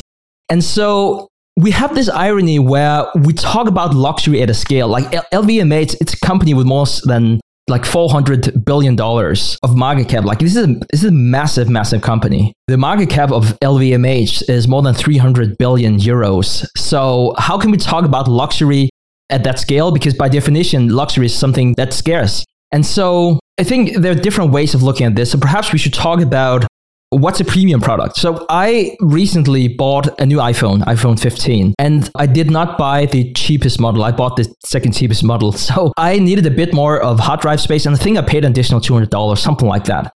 So an iPhone 15 is a premium product, but it's not luxury because you get more for those say $200 uh, more you get you got a bit more of hard drive space now it might be ridiculously overpriced it probably is but you still get more features someone who is who knows a lot more about fashion than me would probably disagree whenever I say that's not the case with a Louis Vuitton bag, for example. If you look at the materials of a ten thousand dollar bag and look at it of you know a five hundred dollar bag, I would make the claim that they're not too different. But the branding is very very different, which is why you're willing to pay significantly more. And the next thing here about cost of goods sold, the, the multiple of that is, is of course different between the different types of bags that they have. I'm just using bags and sample. You can basically choose any kind of any kind of, item that they're selling. But for the bags, it's around 15, some lower and some higher. That they sort of like mark up on the um, the cost of goods sold. So like this is like the margins are crazy for a product like this. And and if we can talk a bit about pattern recognition here, one thing I, I really thought of, even though LVMH is, is much, much better, like I cannot help but think of a a product like Coca-Cola. You know, you have carbonated water and sugar and a few other inexpensive ingredients, and then you slap a brand around it, and then you control the entire value chain, which LVMH also does. And then, you know, that's basically what you're looking at here right now. Of course, it's not as cheap as water and sugar whenever you're creating it back, but it's not that expensive. It's really, really the branding. And it's also interesting whenever you look at the balance sheet for LVMH. So I'm just going to throw some numbers at you. So we are looking at around 80 billion euros in revenue, but they have 30 billion euros in marketing. Like it's such a huge component of the business. And then we're, we're back to, to the point about is marketing a real expense? Should it all be expense? Or are you really building an asset? And I'll, I'll argue that you will have to add some of those marketing expenses whenever you do the evaluation back into into operating earnings. And they're already across the, the entire company making 25% operating margin. So it's quite significant. If we talk about competitive advantage and uh, competitors, I should probably say that the first type of competitive advantage I want to talk about here is not so much just LVMH compared to say Ame or, or Kering, uh, but just more the business of uh, luxury in general. It, I just mentioned Kering there, which is also a French brand, but like they're probably most known for Gucci and uh, Yves Saint Laurent and a few other brands. And so all brands, all luxury brands have this moat around them that are just harder to disrupt. And I, I kind of I wanted to talk a bit about that here because if we come up with a more recent example, something like OpenAI, AI is you know, changing so many things, disrupting so many things. And if you look at OpenAI, and, and Hari can probably talk way more about this than I can, most people would say that they have a moat around them and they have a first mover advantage. Then we read about something like Anthropic, you know, and they were some of the defectors of OpenAI, and they got funded by $4 billion of Amazon, and now they're competing fiercely with OpenAI. I don't know who wins, but even the best art director in the world, if you gave him $4 billion and said, okay, don't work at Louis Vuitton here anymore, start up your own brand, he's not going to disrupt Louis Vuitton the same way as Anthropic are going to potentially disrupt OpenAI. There's this story where Banano, he asked Steve Jobs about whether or not he thought people would still be using iPhones in 30 years. And Jobs said he wasn't sure, but he was quite sure people would still buy Dom Pérignon and drink that in 30 years, which is also owned by LVMH. So I got a few other points about competitive advantage, a few other points about some of the risk and valuation, but I want to throw it back over to you guys and continue the conversation from there. I love LVMH as a business. That's Bernard Arnault started whatever they had. He had some low margin manufacturing business the family did. And I think he went to New York, is the story that I have read, something like this. And he saw the margins or what they were selling the the premium luxury, the luxury goods rather, what they were selling luxury goods for. And he realized that there was much more margin if you could sell a little bit more of the magic. And I guess the way that you sell the magic is you spend $30 billion a year in marketing to make them an object of desire. And so they do that very well. And they've got a good sense for which, which of those luxury brands are enduring and will be desirable in decades to come. I think they've got a really good stable of brands there and they've been very good at picking them and they they seem to also thrive under LVMH's ownership. So it's a great business run by a very smart businessman. He's got kids who he's bringing into the business as well. I think it's something like it's like a it's not a Berkshire Hathaway, but it's something like that in the sense that it's it's an it's a conglomerate, it's an acquisition based conglomerate that buys businesses that have these high margins and but it's more luxury focused, whereas Berkshire's sort of go anywhere, do anything. I think that they're, if you look back at, I've run back through five years of just looking at the valuation rather than the share price, just looking at the growth and the valuation. The, the value has grown very materially over the last five years from, you know, whatever it was probably worth 20 or 30 bucks and now it's, it's probably worth like 150, that kind of range. So the value itself has gone up five times. The stock price has been, you know, much, much wilder than that through the run. The stock price is currently, I think it's about fair value right now. So there's not a big discount, but business has shown, you know, that's, that's where you've had to buy this business at fair value or a little premium to it because it's the value is going to be, it's going to be worth more next year probably, or not necessarily next year, but you know what I mean? In five years time, it's probably worth more. They'll find some more stuff to buy. They're reasonably disciplined in there when what they pay. The brands thrive underneath them. I think this is a, I think this is not the usual thing that I would buy because it's just a little bit expensive for me if I was running discretionarily, if I had a, a PA that was outside of my funds, then this is the sort of thing that I would potentially hold as, as a distinctly different strategy to what I do, where I also think that it would be quite a solid pick that, you know, in five or 10 years' time, you would assume that the business would still be bigger because they've got diverse income streams across lots of different product lines. They understand the nature of supporting the luxury brand. You have to invest in it. You got to invest in it through marketing have to be premium products on top of that, have to make them desirable. They're very, very good at doing that. So I really respect and admire LVMH. It's one that I would love to own at the right price. I don't own any, don't plan to buy any because I only invest in my funds, but it's a good pick, Stig. I like it. Yeah, I think I, I would second that. In I was just thinking about Dollar General versus LVMH. Supposed to hold one of these for 10 years, I would any day hold LVMH because I think it's one of the businesses that is most protected by, from any effects of generative AI in general, AI basically. Because as I think that was a good quote, uh, Stig, you brought up about what Steve Jobs said about iPhone versus some of the brands of LVMH. I think uh, there is an intrinsic value to the brand, the scarcity, the recognition, and then margin is built into their business model because they can't sell it for cheap. So I think, uh, and also I, I, looked at their um, dividend. They have been consistently paying dividend. They have been consistently increasing their dividend. So that that's a good point that Toby brought up as well. Uh, in terms of their revenue growth, I think they're they have been growing their revenue at around quite a healthy uh, pace. Like, correct me if I'm wrong, Stig, except for 2020, when their revenue declined, they have increased their revenue higher teens, right? Uh, most of the times, and sometimes even crossing 20%. So that's very interesting. I think I, I, in case of their marketing spend, I don't know whether I should see it as an investment or as a toll that they have to pay. Unlike, say, Toby's pick on the skin I, INBB, where you're developing the relationships with these medical professionals or institutions, and there is a lot of greasing happening there. So there's an investment part of it. Here, it's like every few years, a new star is born, somebody else becomes more popular. So it's almost like a tax they have to pay. They have to keep going after these new celebrities and new events that they have to be part of. So I that's one thing that might concern me, but I I'm not too concerned because anybody else entering this business has to do that.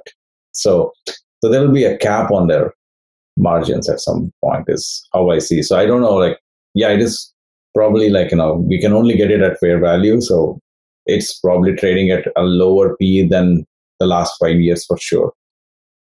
So it it might be a good buy, but it's more like a, a stable dividend earning stock that you keep as a safe place, not for something that would double in next few years. The issue for something like this is always overpaying because everybody knows everybody knows it's a good business. Everybody knows the brands. It is run very well. It's well financed. All those things. The risk is that they perform so well for so long, they get well ahead of themselves and people buy them and then it's just dead money for five or 10 years. I don't think you've got that problem here. I do think it's at about fair value.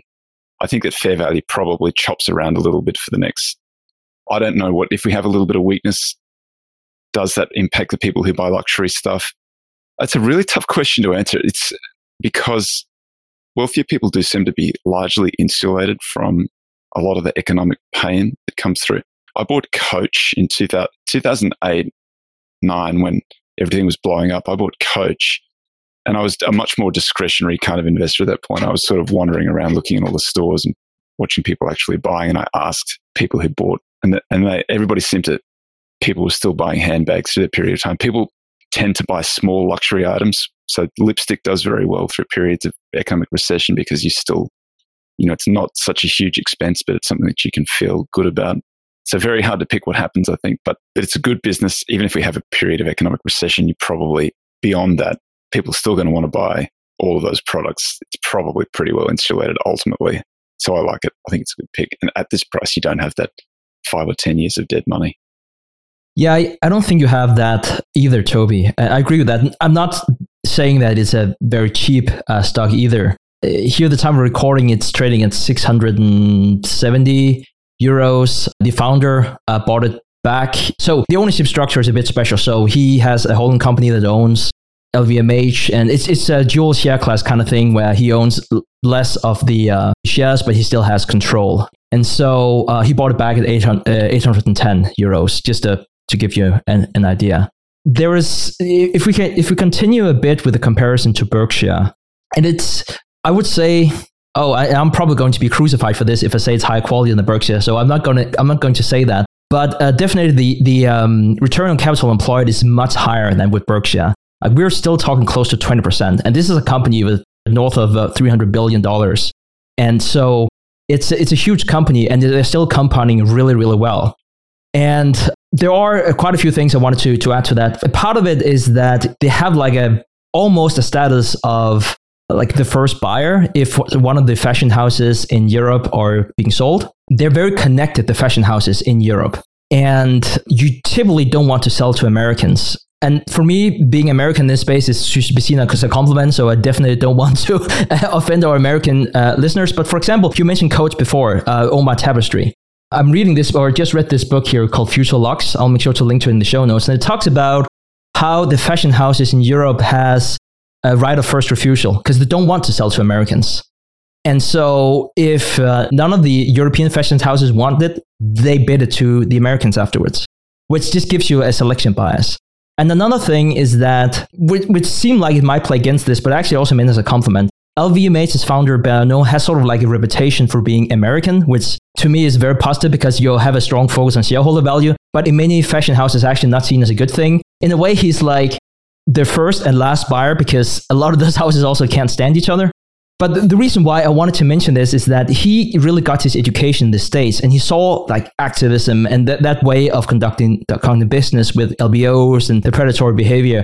And he's just shown that over and over again. Most recently, whenever they bought Tiffany and Company, the way that he wanted, like, started to sue them because they paid some in dividends while, you know, the uh, deal was was about to get signed. And like, there was just a ton of stories about him.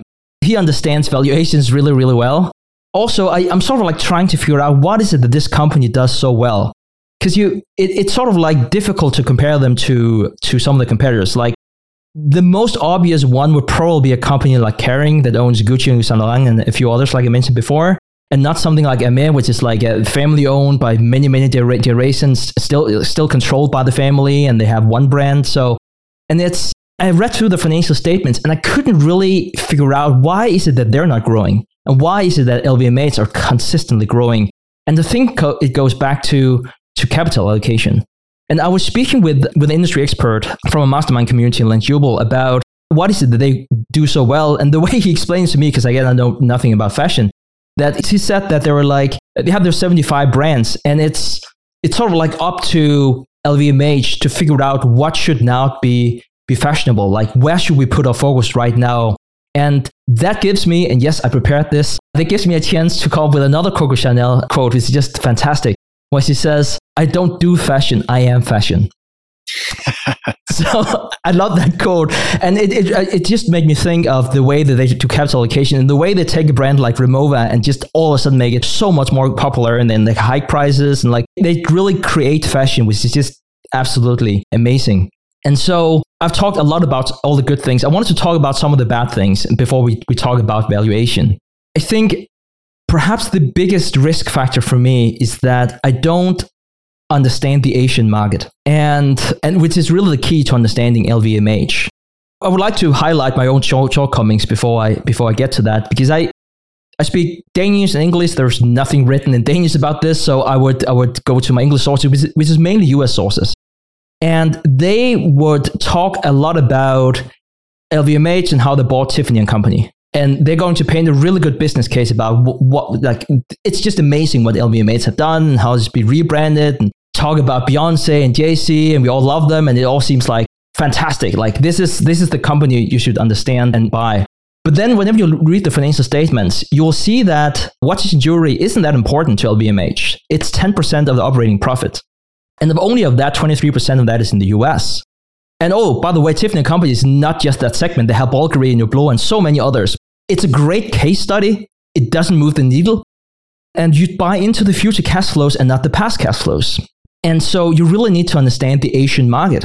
And I read up on that, and I, I, I think I'm still I'm still confused about under, really truly understanding the Asian market. I mean, it's it's so vast and it's it's so it's so different if you look at just China, there's this saying that China is not a country, it's a continent in itself. And you can't really compare it to Japan. You know, they, if you sort of like look, look at the landscape of Japan, you know, you have the Tokyo, Osaka, Kobe region. And, you know, I read a, book about like how the landscape really determines, like, for example, why is it that the brick and mortar are so powerful in Japan, but not to the same extent in China, just because of the way, you know, the, just the country, but also the preferences. Another thing I learned about Japan was that whenever you had like that huge slump in the 90s, where just like the economy was terrible, that was really whenever LVMH took off. That was really whenever people started spending so much on handbags because there was a generational shift going on in Japan at the time.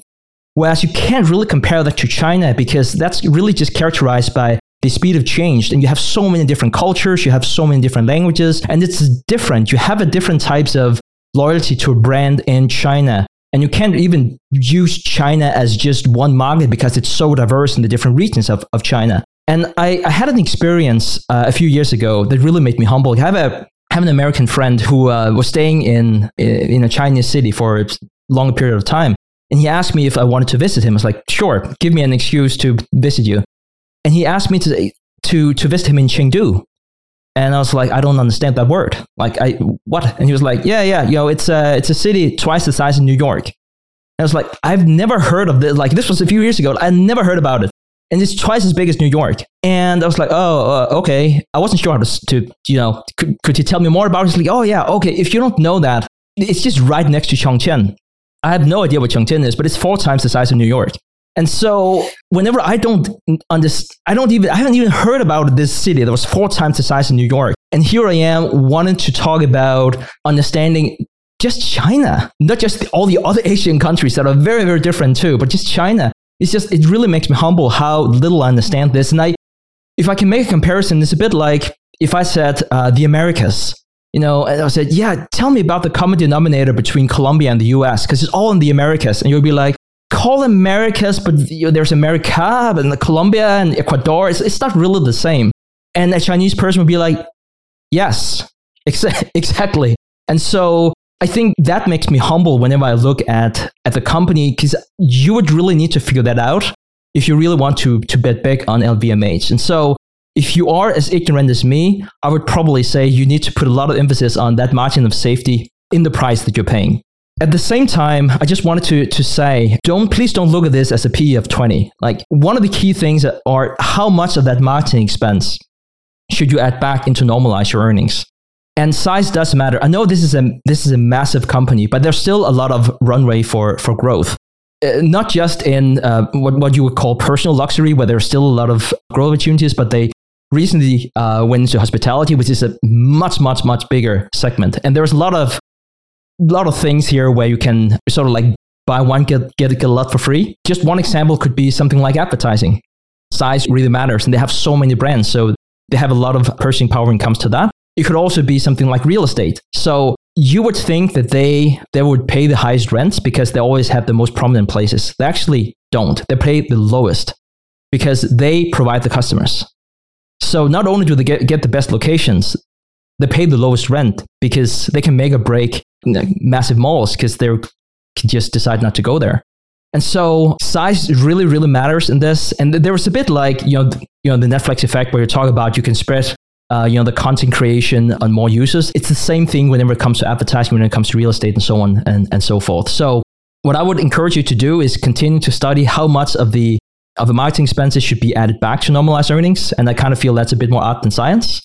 I want to say it's relatively reasonable priced right now, but if you're really into high quality companies and something that can compound for a long time, despite being a north of $300 billion company, probably take another look at LVMH.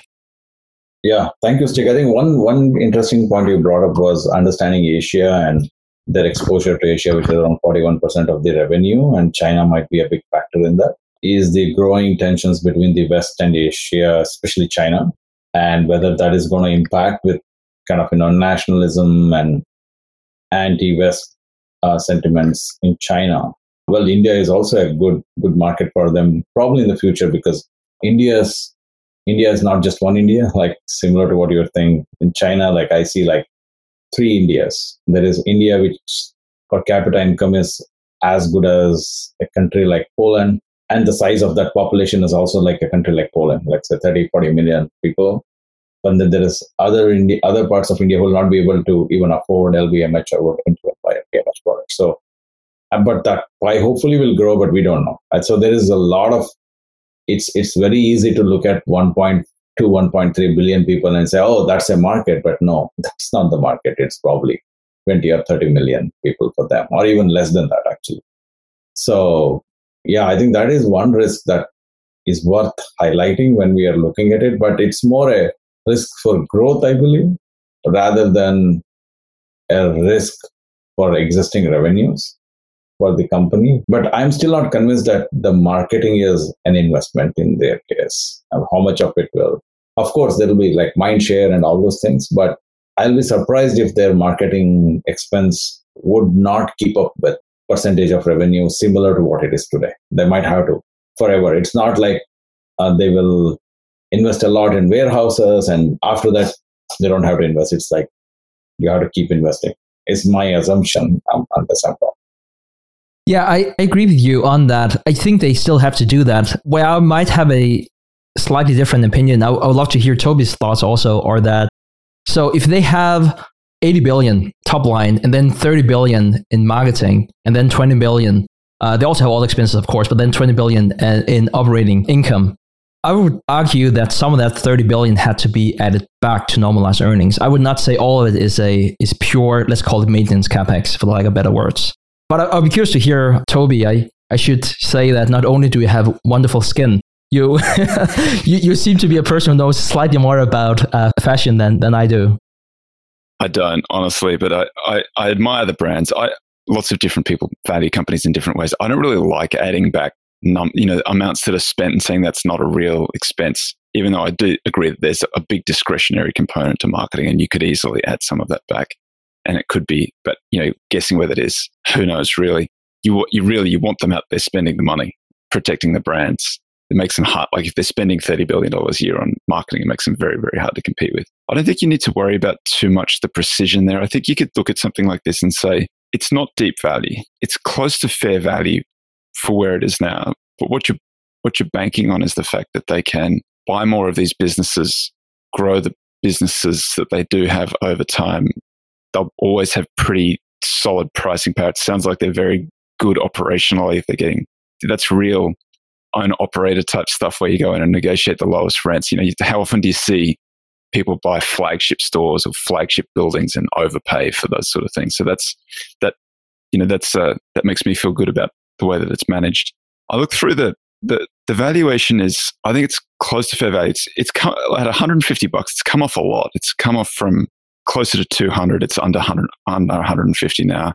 At that level, it's 20 times PE, as you mentioned before. Free cash flow yield is it's not quite right, but it's saying free cash flow yield is it's it's under three percent at the moment, or it's around three percent. So you, the question is, in a world of five percent interest rates, how much growth are you how solid is the growth how much growth are you expecting does it justify that price there that's the part where i look at it and i say ev to fcf at 35 times say so say 3% free cash flow yield that's clearly growing and can grow into the future in a world where you've got 5% interest rates that's the only thing where i sort of look at that and i think would i buy this right here right now would i want to just sit in some cash and maybe consider it where the differential is just a little bit. But that's the only little part that I struggle with. But then equally, how often do you get to buy? I mean, this is still cheap for LVMH. It hasn't come back this much for a long time.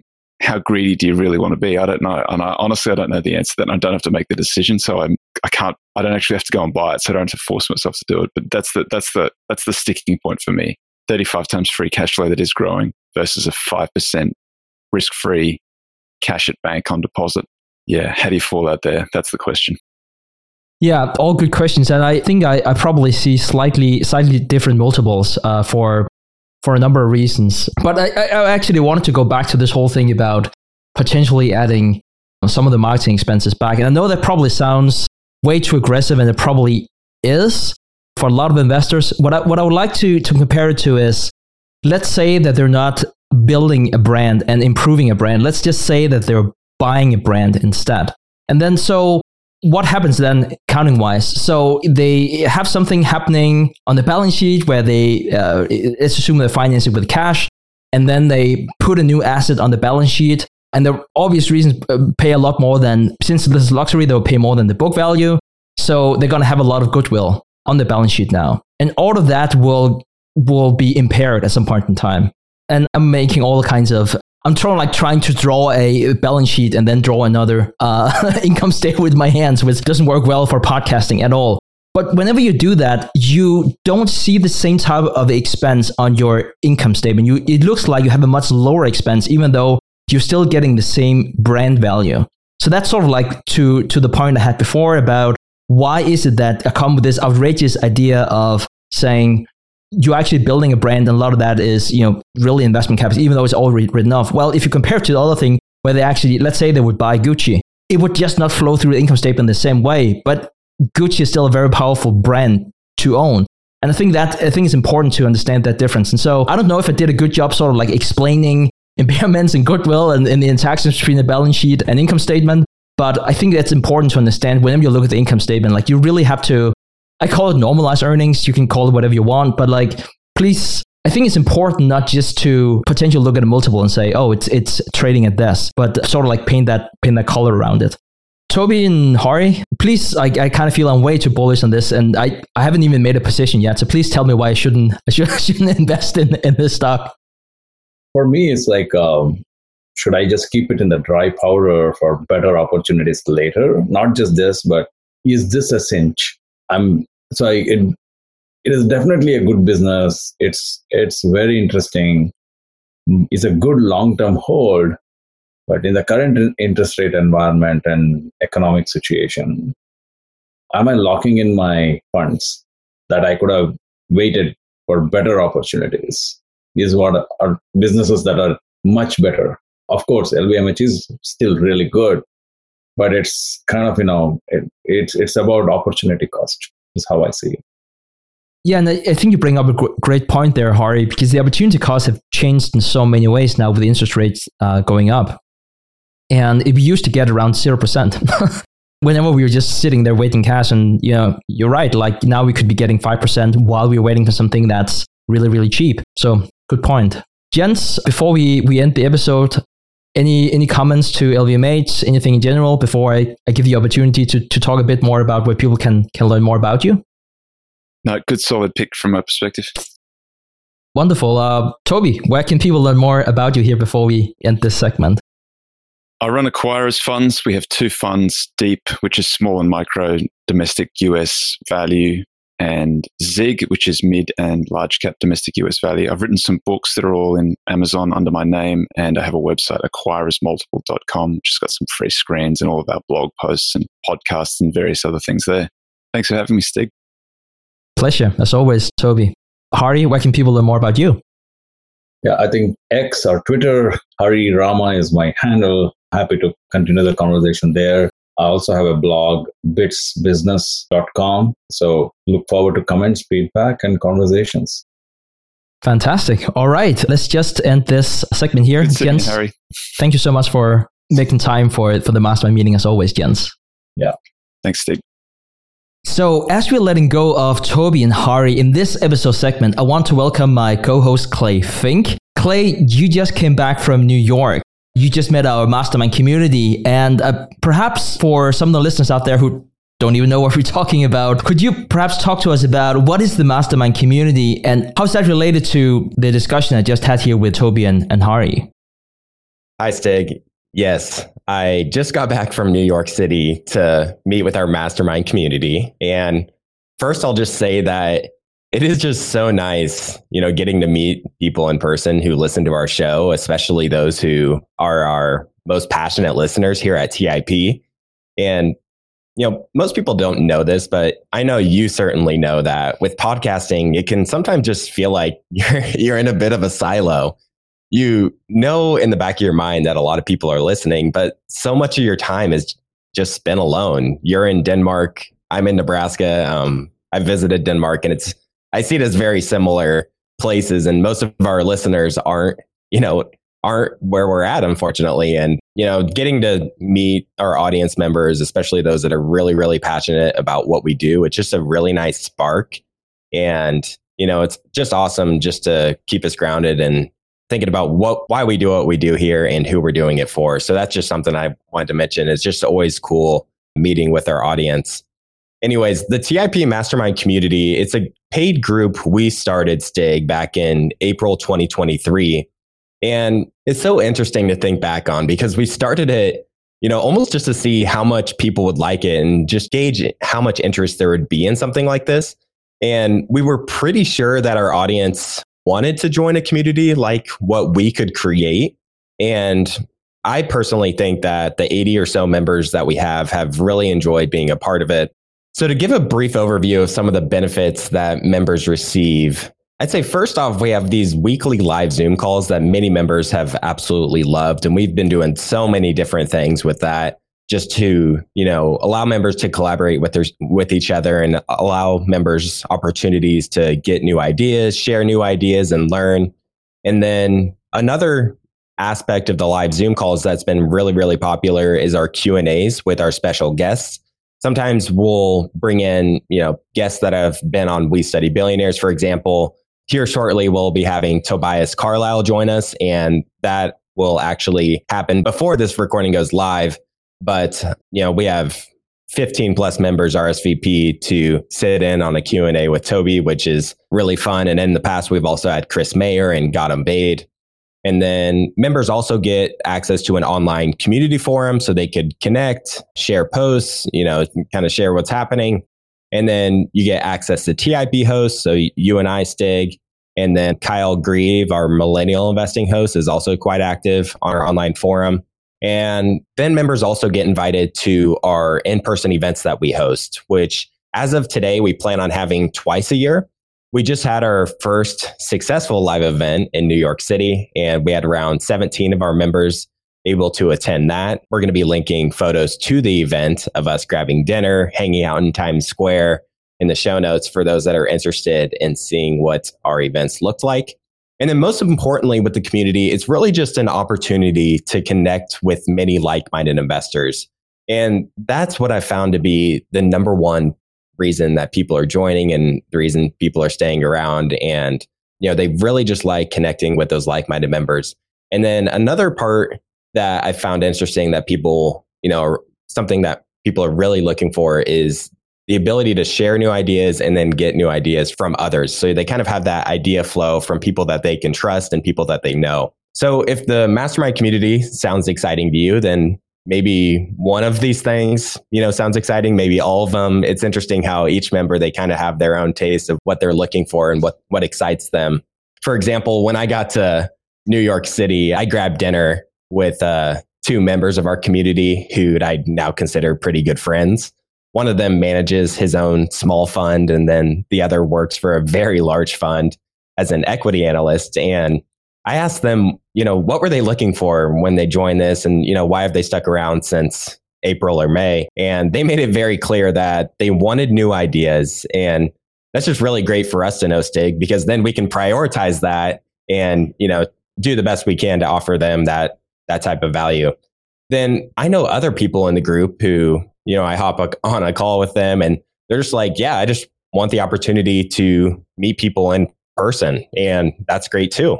So it's just really cool to see us bringing together the incredible people that, you know, have the opportunity to collaborate and have this group that really lifts everyone up together.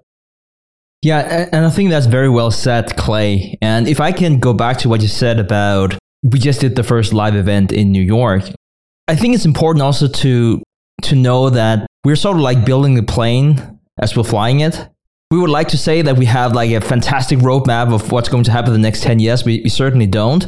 Because to your point before, speaking with, with two of the members of the community, like we really want to to meet you in person and get to know how we can best deliver value for you. And the best way for us to know is by asking and for you to tell us. So I think we should probably start there. And so I, I don't know how this is going to look like. Perhaps we're going to have way more live events. Perhaps we're going to have fewer live events. Perhaps we're going to do more online. I we don't really know. So that's one of the things that's very excited about starting something that's very new. We just we we just don't know. And I should also mention now that we're talking here that I'm gonna uh, host a lunch in London, England, November 23rd for the Mastermind community. This episode should go out on I want to say November 4. So if you listen to this, make sure to you know reach out to Clay and hopefully sign up for the mastermind community and, and attend. If you're sort of like, we're saying, wait, wait, wait, wait, Stig, that makes no sense. Clay just said that uh, we're gonna have two live events a year. Like, what's what's going on? There were Omaha and you know New York, and then the thing in London. So Clay's way more organized than I am. Let's start there. Uh, Clay is much more organized, and so he will plan these fantastic weekend events.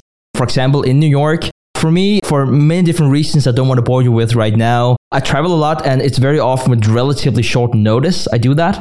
And so, but and whenever I go different places, I'm always, always thinking, hey, meet new people. That's wonderful.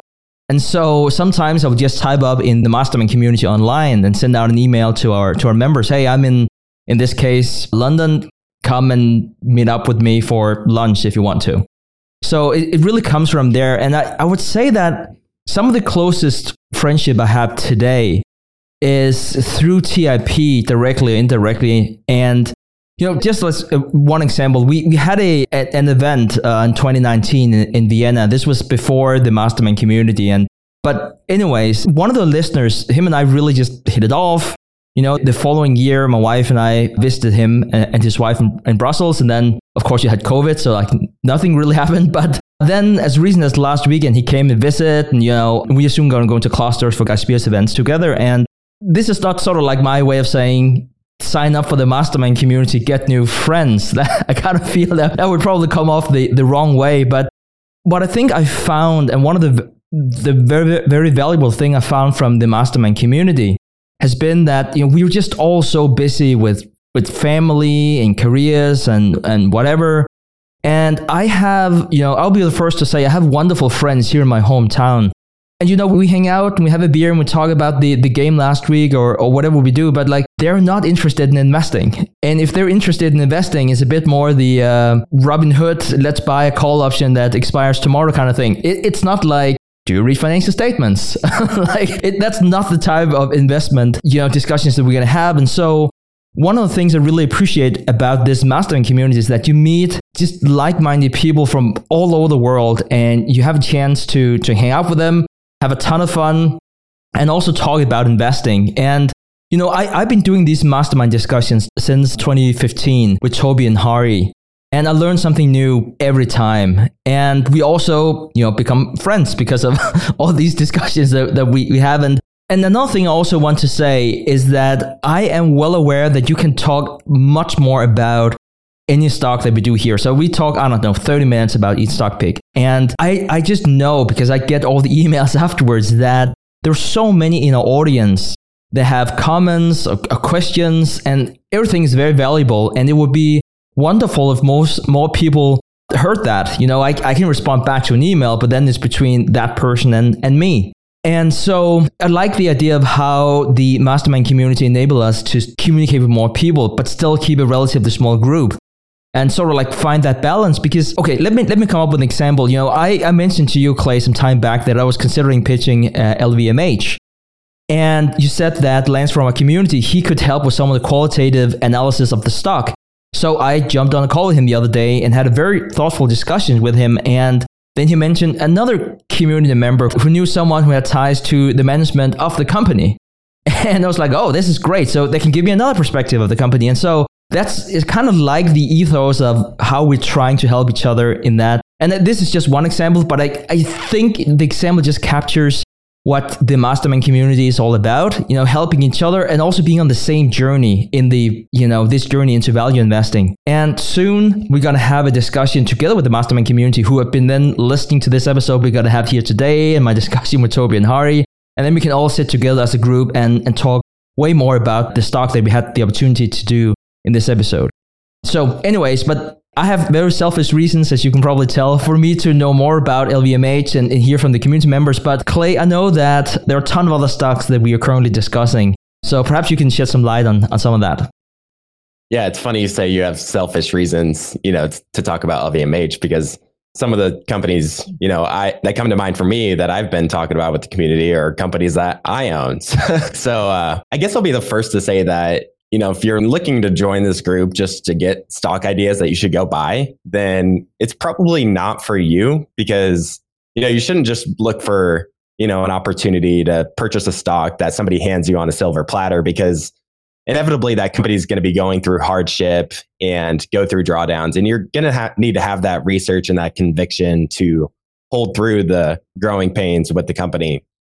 But you know, some of the stocks that come to mind for me, Stig, I think a lesser known one is Technion, which you, uh, you know, discovered through one of my episodes with Chris Mayer, and then you pitched it in the mastermind episode. And then the community is quite interested in it because we're, you and me and Kyle are talking all about it with the group. And we actually had a call talking all about it as well. Um, another one that comes to mind is Constellation Software, which, you know, I own both of these names, full disclosure. And it's another one you've pitched, you know, in the mastermind episode where we can talk about it more with the community. And then you also mentioned Lance, and he's outlined some of his top holdings in his small fund and, you know, a couple picks in the e commerce industry. So it's just really cool to have that opportunity to share your best ideas with others in the group.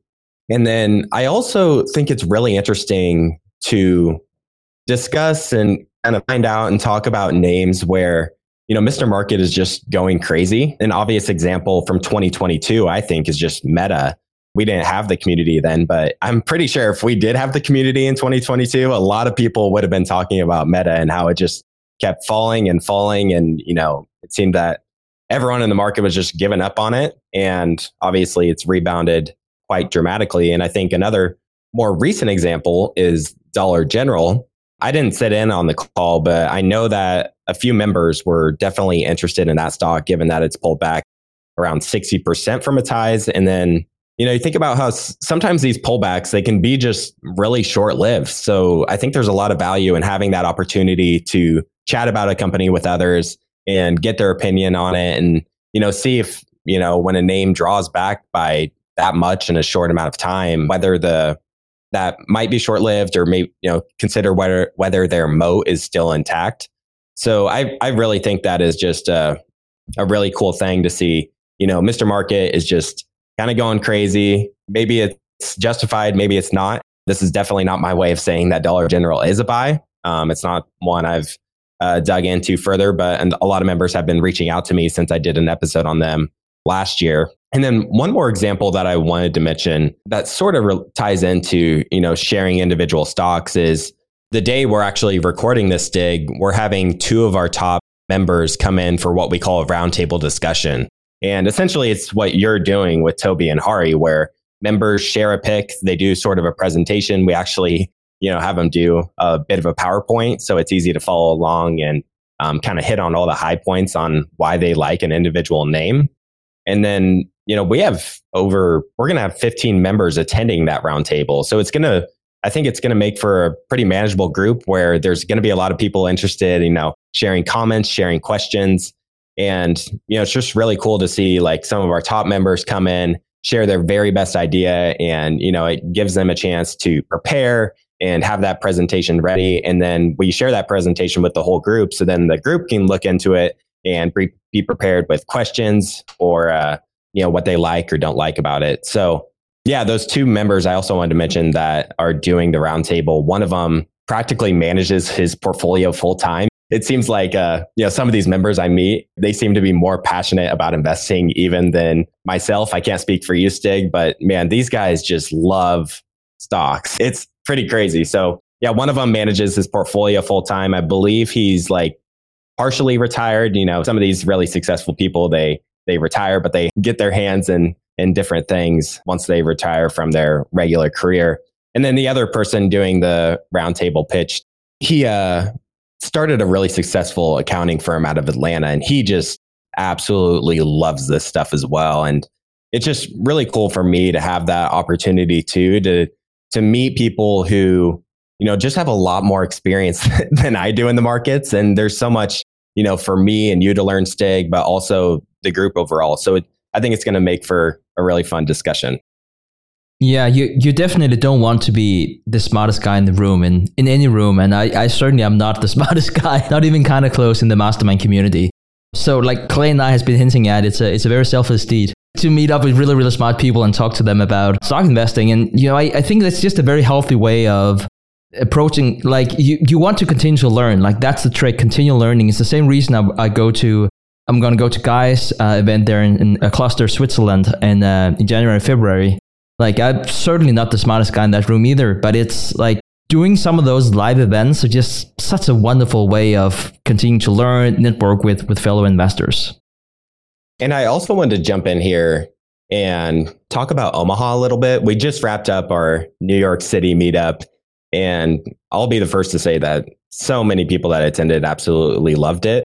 We're going to be having our second mastermind community meetup in Omaha during Berkshire weekend. And some of you may be wondering why I'm mentioning it now. Well, um, you said this episode is going live November 4th, and the Berkshire meeting, I guess I'll say, is Saturday, May 4th. And we'll probably plan some things from Friday through Sunday. So those are probably the best days to be in Omaha. And the reason I mention this is because the earlier you book this stuff, the better because hotels fill up, flights get get booked, and it, it's just you know Omaha. It's uh you know it's a big city for Nebraska at least, but it's by no means your New York City where you have the multiple airports. You have an international airport. So the earlier you get this stuff booked, the better because it just becomes more of a headache to, to do it later after you know everyone's already uh, jumped the gun. We talked all about this last year Stig, you know, covering everyone's questions, everything you need to know about the Berkshire weekend. That was episode 500. So that was about something we recorded about a year ago. If anyone wants to learn more about Berkshire weekend right now, but uh, definitely get your stuff booked if you plan on going to Omaha. For those who aren't aware in the audience, I was actually born and raised in Nebraska and I'm still based here. So I'm quite familiar with Omaha and it really helps us Stig with the headaches of planning something like a live event because planning something is already hard enough. So it's much, much easier when you're already familiar with the area, you know, what sort of businesses are around, what areas you should be in. And uh, this past year in 2023, I'll say we only did free events because we didn't have our mastermind community yet. And it was quite overwhelming. So I'm definitely looking forward to having a smaller group and you know really building out those deeper relationships because when you're uh, with a group where you don't really know anyone it's just like a ton of surface level conversations with people you generally you know don't follow up with and stay in touch with so that was one thing i really liked about new york city is i knew who i was going to be meeting with you know they weren't asking me you know just uh, surface level questions that really don't dig deeper and like I mentioned, we have currently 80 members of the community. And my best guess would be that we'll have 25 to 30 or so of the community joining us in person in Omaha. And I certainly know that handful of people that were in, were in New York City, they already uh, plan on meeting us in Omaha again too. Yeah, and, and I should also say that if you haven't been to Omaha, and this might just be all my own biases, it's just very nice to have a group you can meet up with you can go to these free events. Like, I don't know, we probably had 400 people or something like that go through our events. And like, if, if you spend two minutes with each of those 400, it's 800 minutes times 60. Like, someone better with, than me with math would probably say it's like, what, 13 hours? Uh, so, like, it's, it's a lot. And you don't even get to speak with people. And I kind of feel like it's probably one of the, the lessons we learned. Also, again, perhaps a bit for, for selfish reasons that we would really like to connect a bit more with our audience. And it's kind of like being a difficult decision because a part of me also, I don't, probably because I'm a teacher at heart, like I want to, I kind of feel that there's something nice about meeting as many as, as possible from all walks of life. And I should also say that the mastermind community is certainly also from all walks of life. It's not like that. It's more a question of, especially for me, I get very timid whenever I go to places where there are a ton of people and you're supposed to to mingle. Like for me, that's like that's just really, really difficult. And it's a little easier whenever you have like let's say you have 25 people to hang out with or what, whatever. And you, of course whenever there's 25 people there are some that you have more in common with than, than others. But you can have conversations with those people for consecutive days and really you know get to know them i kind of feel that's really nice. You have a you have a place to go. You have an itinerary. It's just like it's a little easier. And especially you know when, if if you come there and i know like Clay would have home field advantage because he used to live there and, and today lives very close. But like it's for me, like say flying in, you know, I've never owned a car, but that's sort of like a different discussion. But like to me, it's like really, really nice that everything is walkable. But the walkable area in Omaha is just very, very small. So if you don't want to be dependent on a car, you can of course rent a car if you want to. And you might say, well, there's also Uber. Yes, but this is like you have 40,000 people coming into relatively I don't know, like 300,000 people, whatever in Omaha, but like in that area, it's just so congested. So you can't like, if you kind of feel like I'll, I'll be one of those 40,000 people just showing right up to the event together with Warren, Charlie, and all the others, like, no, you're not going to get an Uber. And so I both tried like staying like really near all the events, which has been really nice, but it's obviously also more expensive. And I also been, you know, in Council Bluffs, which is like, I don't know, 30 minutes away or something like that. And like to know someone who can sort of, sort of like show you the ropes, because I was certainly a newbie when I was there the first time in 2014. To me, that just gave me a lot of less angst of, uh, of going there in the, in the first place. And you can really focus on the reasons why you're, you're there. And I should also say, we would really like for the community to feel like it's small and, and feel more like it's a mastermind group. For example, Clay, you mentioned before that you know this specific individual in the group, uh, Lance, and you knew him well enough to know that he could perhaps help me with a stock. And we can't do that if we have 500 members, and we don't want to be 500 members. So, like, we want to keep it small. And I should also say that we do see this as a, as a two uh, two way street. You know, we want to make sure that that everyone is vetted before they they join the community. But it's it's again, it goes both ways because we also want to make sure that we can add value for you coming into the community. But anyways, Clay, I, I wanted for to you to be a bit more practical about all of this. Yeah, I can't help but jump in with a couple other comments there because you mentioned just something so so important. You know, turning back to the surface level conversations. A couple of the things I learned from our New York City event is, you know, people a lot of people don't just want to learn to be a better investor or learn about a specific name. Since so many in our group are just like, just very successful in many walks of life, whether it be entrepreneurship, running a business, you know, excelling in their career. One of the things we did was we created these member cards where each member would essentially say, you know, here's my background, here's, you know, my line of work and my back and uh, you know, the lines of work I've been in in the past. Here's what I'm looking to get from joining this live meetup. Maybe it is something with investing. Maybe there's something with my business where like, you know, this is one of my growing pains within my business. And then uh there's we also do things like have them fill out some sort of vulnerability. So like what can they offer to the group for members who are looking for, you know, maybe tips to grow their business or whatever else. So I think those member cards, they really, you know, kind of jump over the uh, surface level conversations and really dive in. And, you know, you read someone's card and you, you realize that, hey, they really need help with this. And I know that I can help them with that. So it's really a fantastic way, I think, for people to, you know, dive in deeper and really build those re- those relationships. And another thing I uh, selfishly do is, uh, you know, I create the itinerary of what we're going to be doing, but I also don't want to make it too structured where, you know, yeah, you know, every few minutes you have to be going to a new place, you know, at, exactly at this time we need to head to the the restaurant restaurant or whatever. I really want to, you know, open up the schedule a bit too to allow that serendipity to take place. So you know, maybe right off the bat, we have it for New York City, for example, we just had a happy hour right off the bat. So everyone met each other. Everyone had a chance to kind of uh, get their feet wet, get to know who was going to be there. And then, you know, the, the days that followed, you know, there was a lot of open time for people to, you know, maybe go grab coffee with a specific person or whatnot. So I really just think, uh, I'm just really excited for Omaha, even though we just got back from New York City here. But anyways, if this sounds exciting to you, to apply to join, listeners can go to theinvestorspodcast.com slash mastermind dash application. Again, that's theinvestorspodcast.com slash mastermind dash application. And for those who don't want to type all of that in, we're also going to provide the link to this in the show notes. It's probably easiest to fill out the application on your computer rather than your phone. And by the time this episode goes out, we're going to have the registration list out for those who want to go to Omaha, and spots are going to be limited. So if you're interested in joining the group, meeting many incredible people, including myself, Kyle Grieve, who's our recent host of Millennial Investing, then you can apply to join by going to that link. And and just as a disclaimer here, I'll also mention that our community is priced at north of $150 per month, and we've been gradually hiking that price over time. And that's shown on the application. And it sort of relates to the point you had, Stig, of wanting to keep the group small and to keep the group tight knit. So if joining the community you think is right up your alley, and especially if you want to get registered to meet us in Omaha, we'd absolutely love to have you join us if you feel you're a good fit.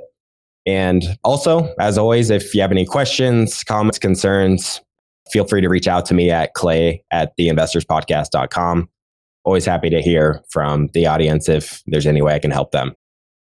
And so, lastly, just before we let you go, we are also offering a VIP package for the Berkshire weekend here in 2024. And this is the first time we're doing this.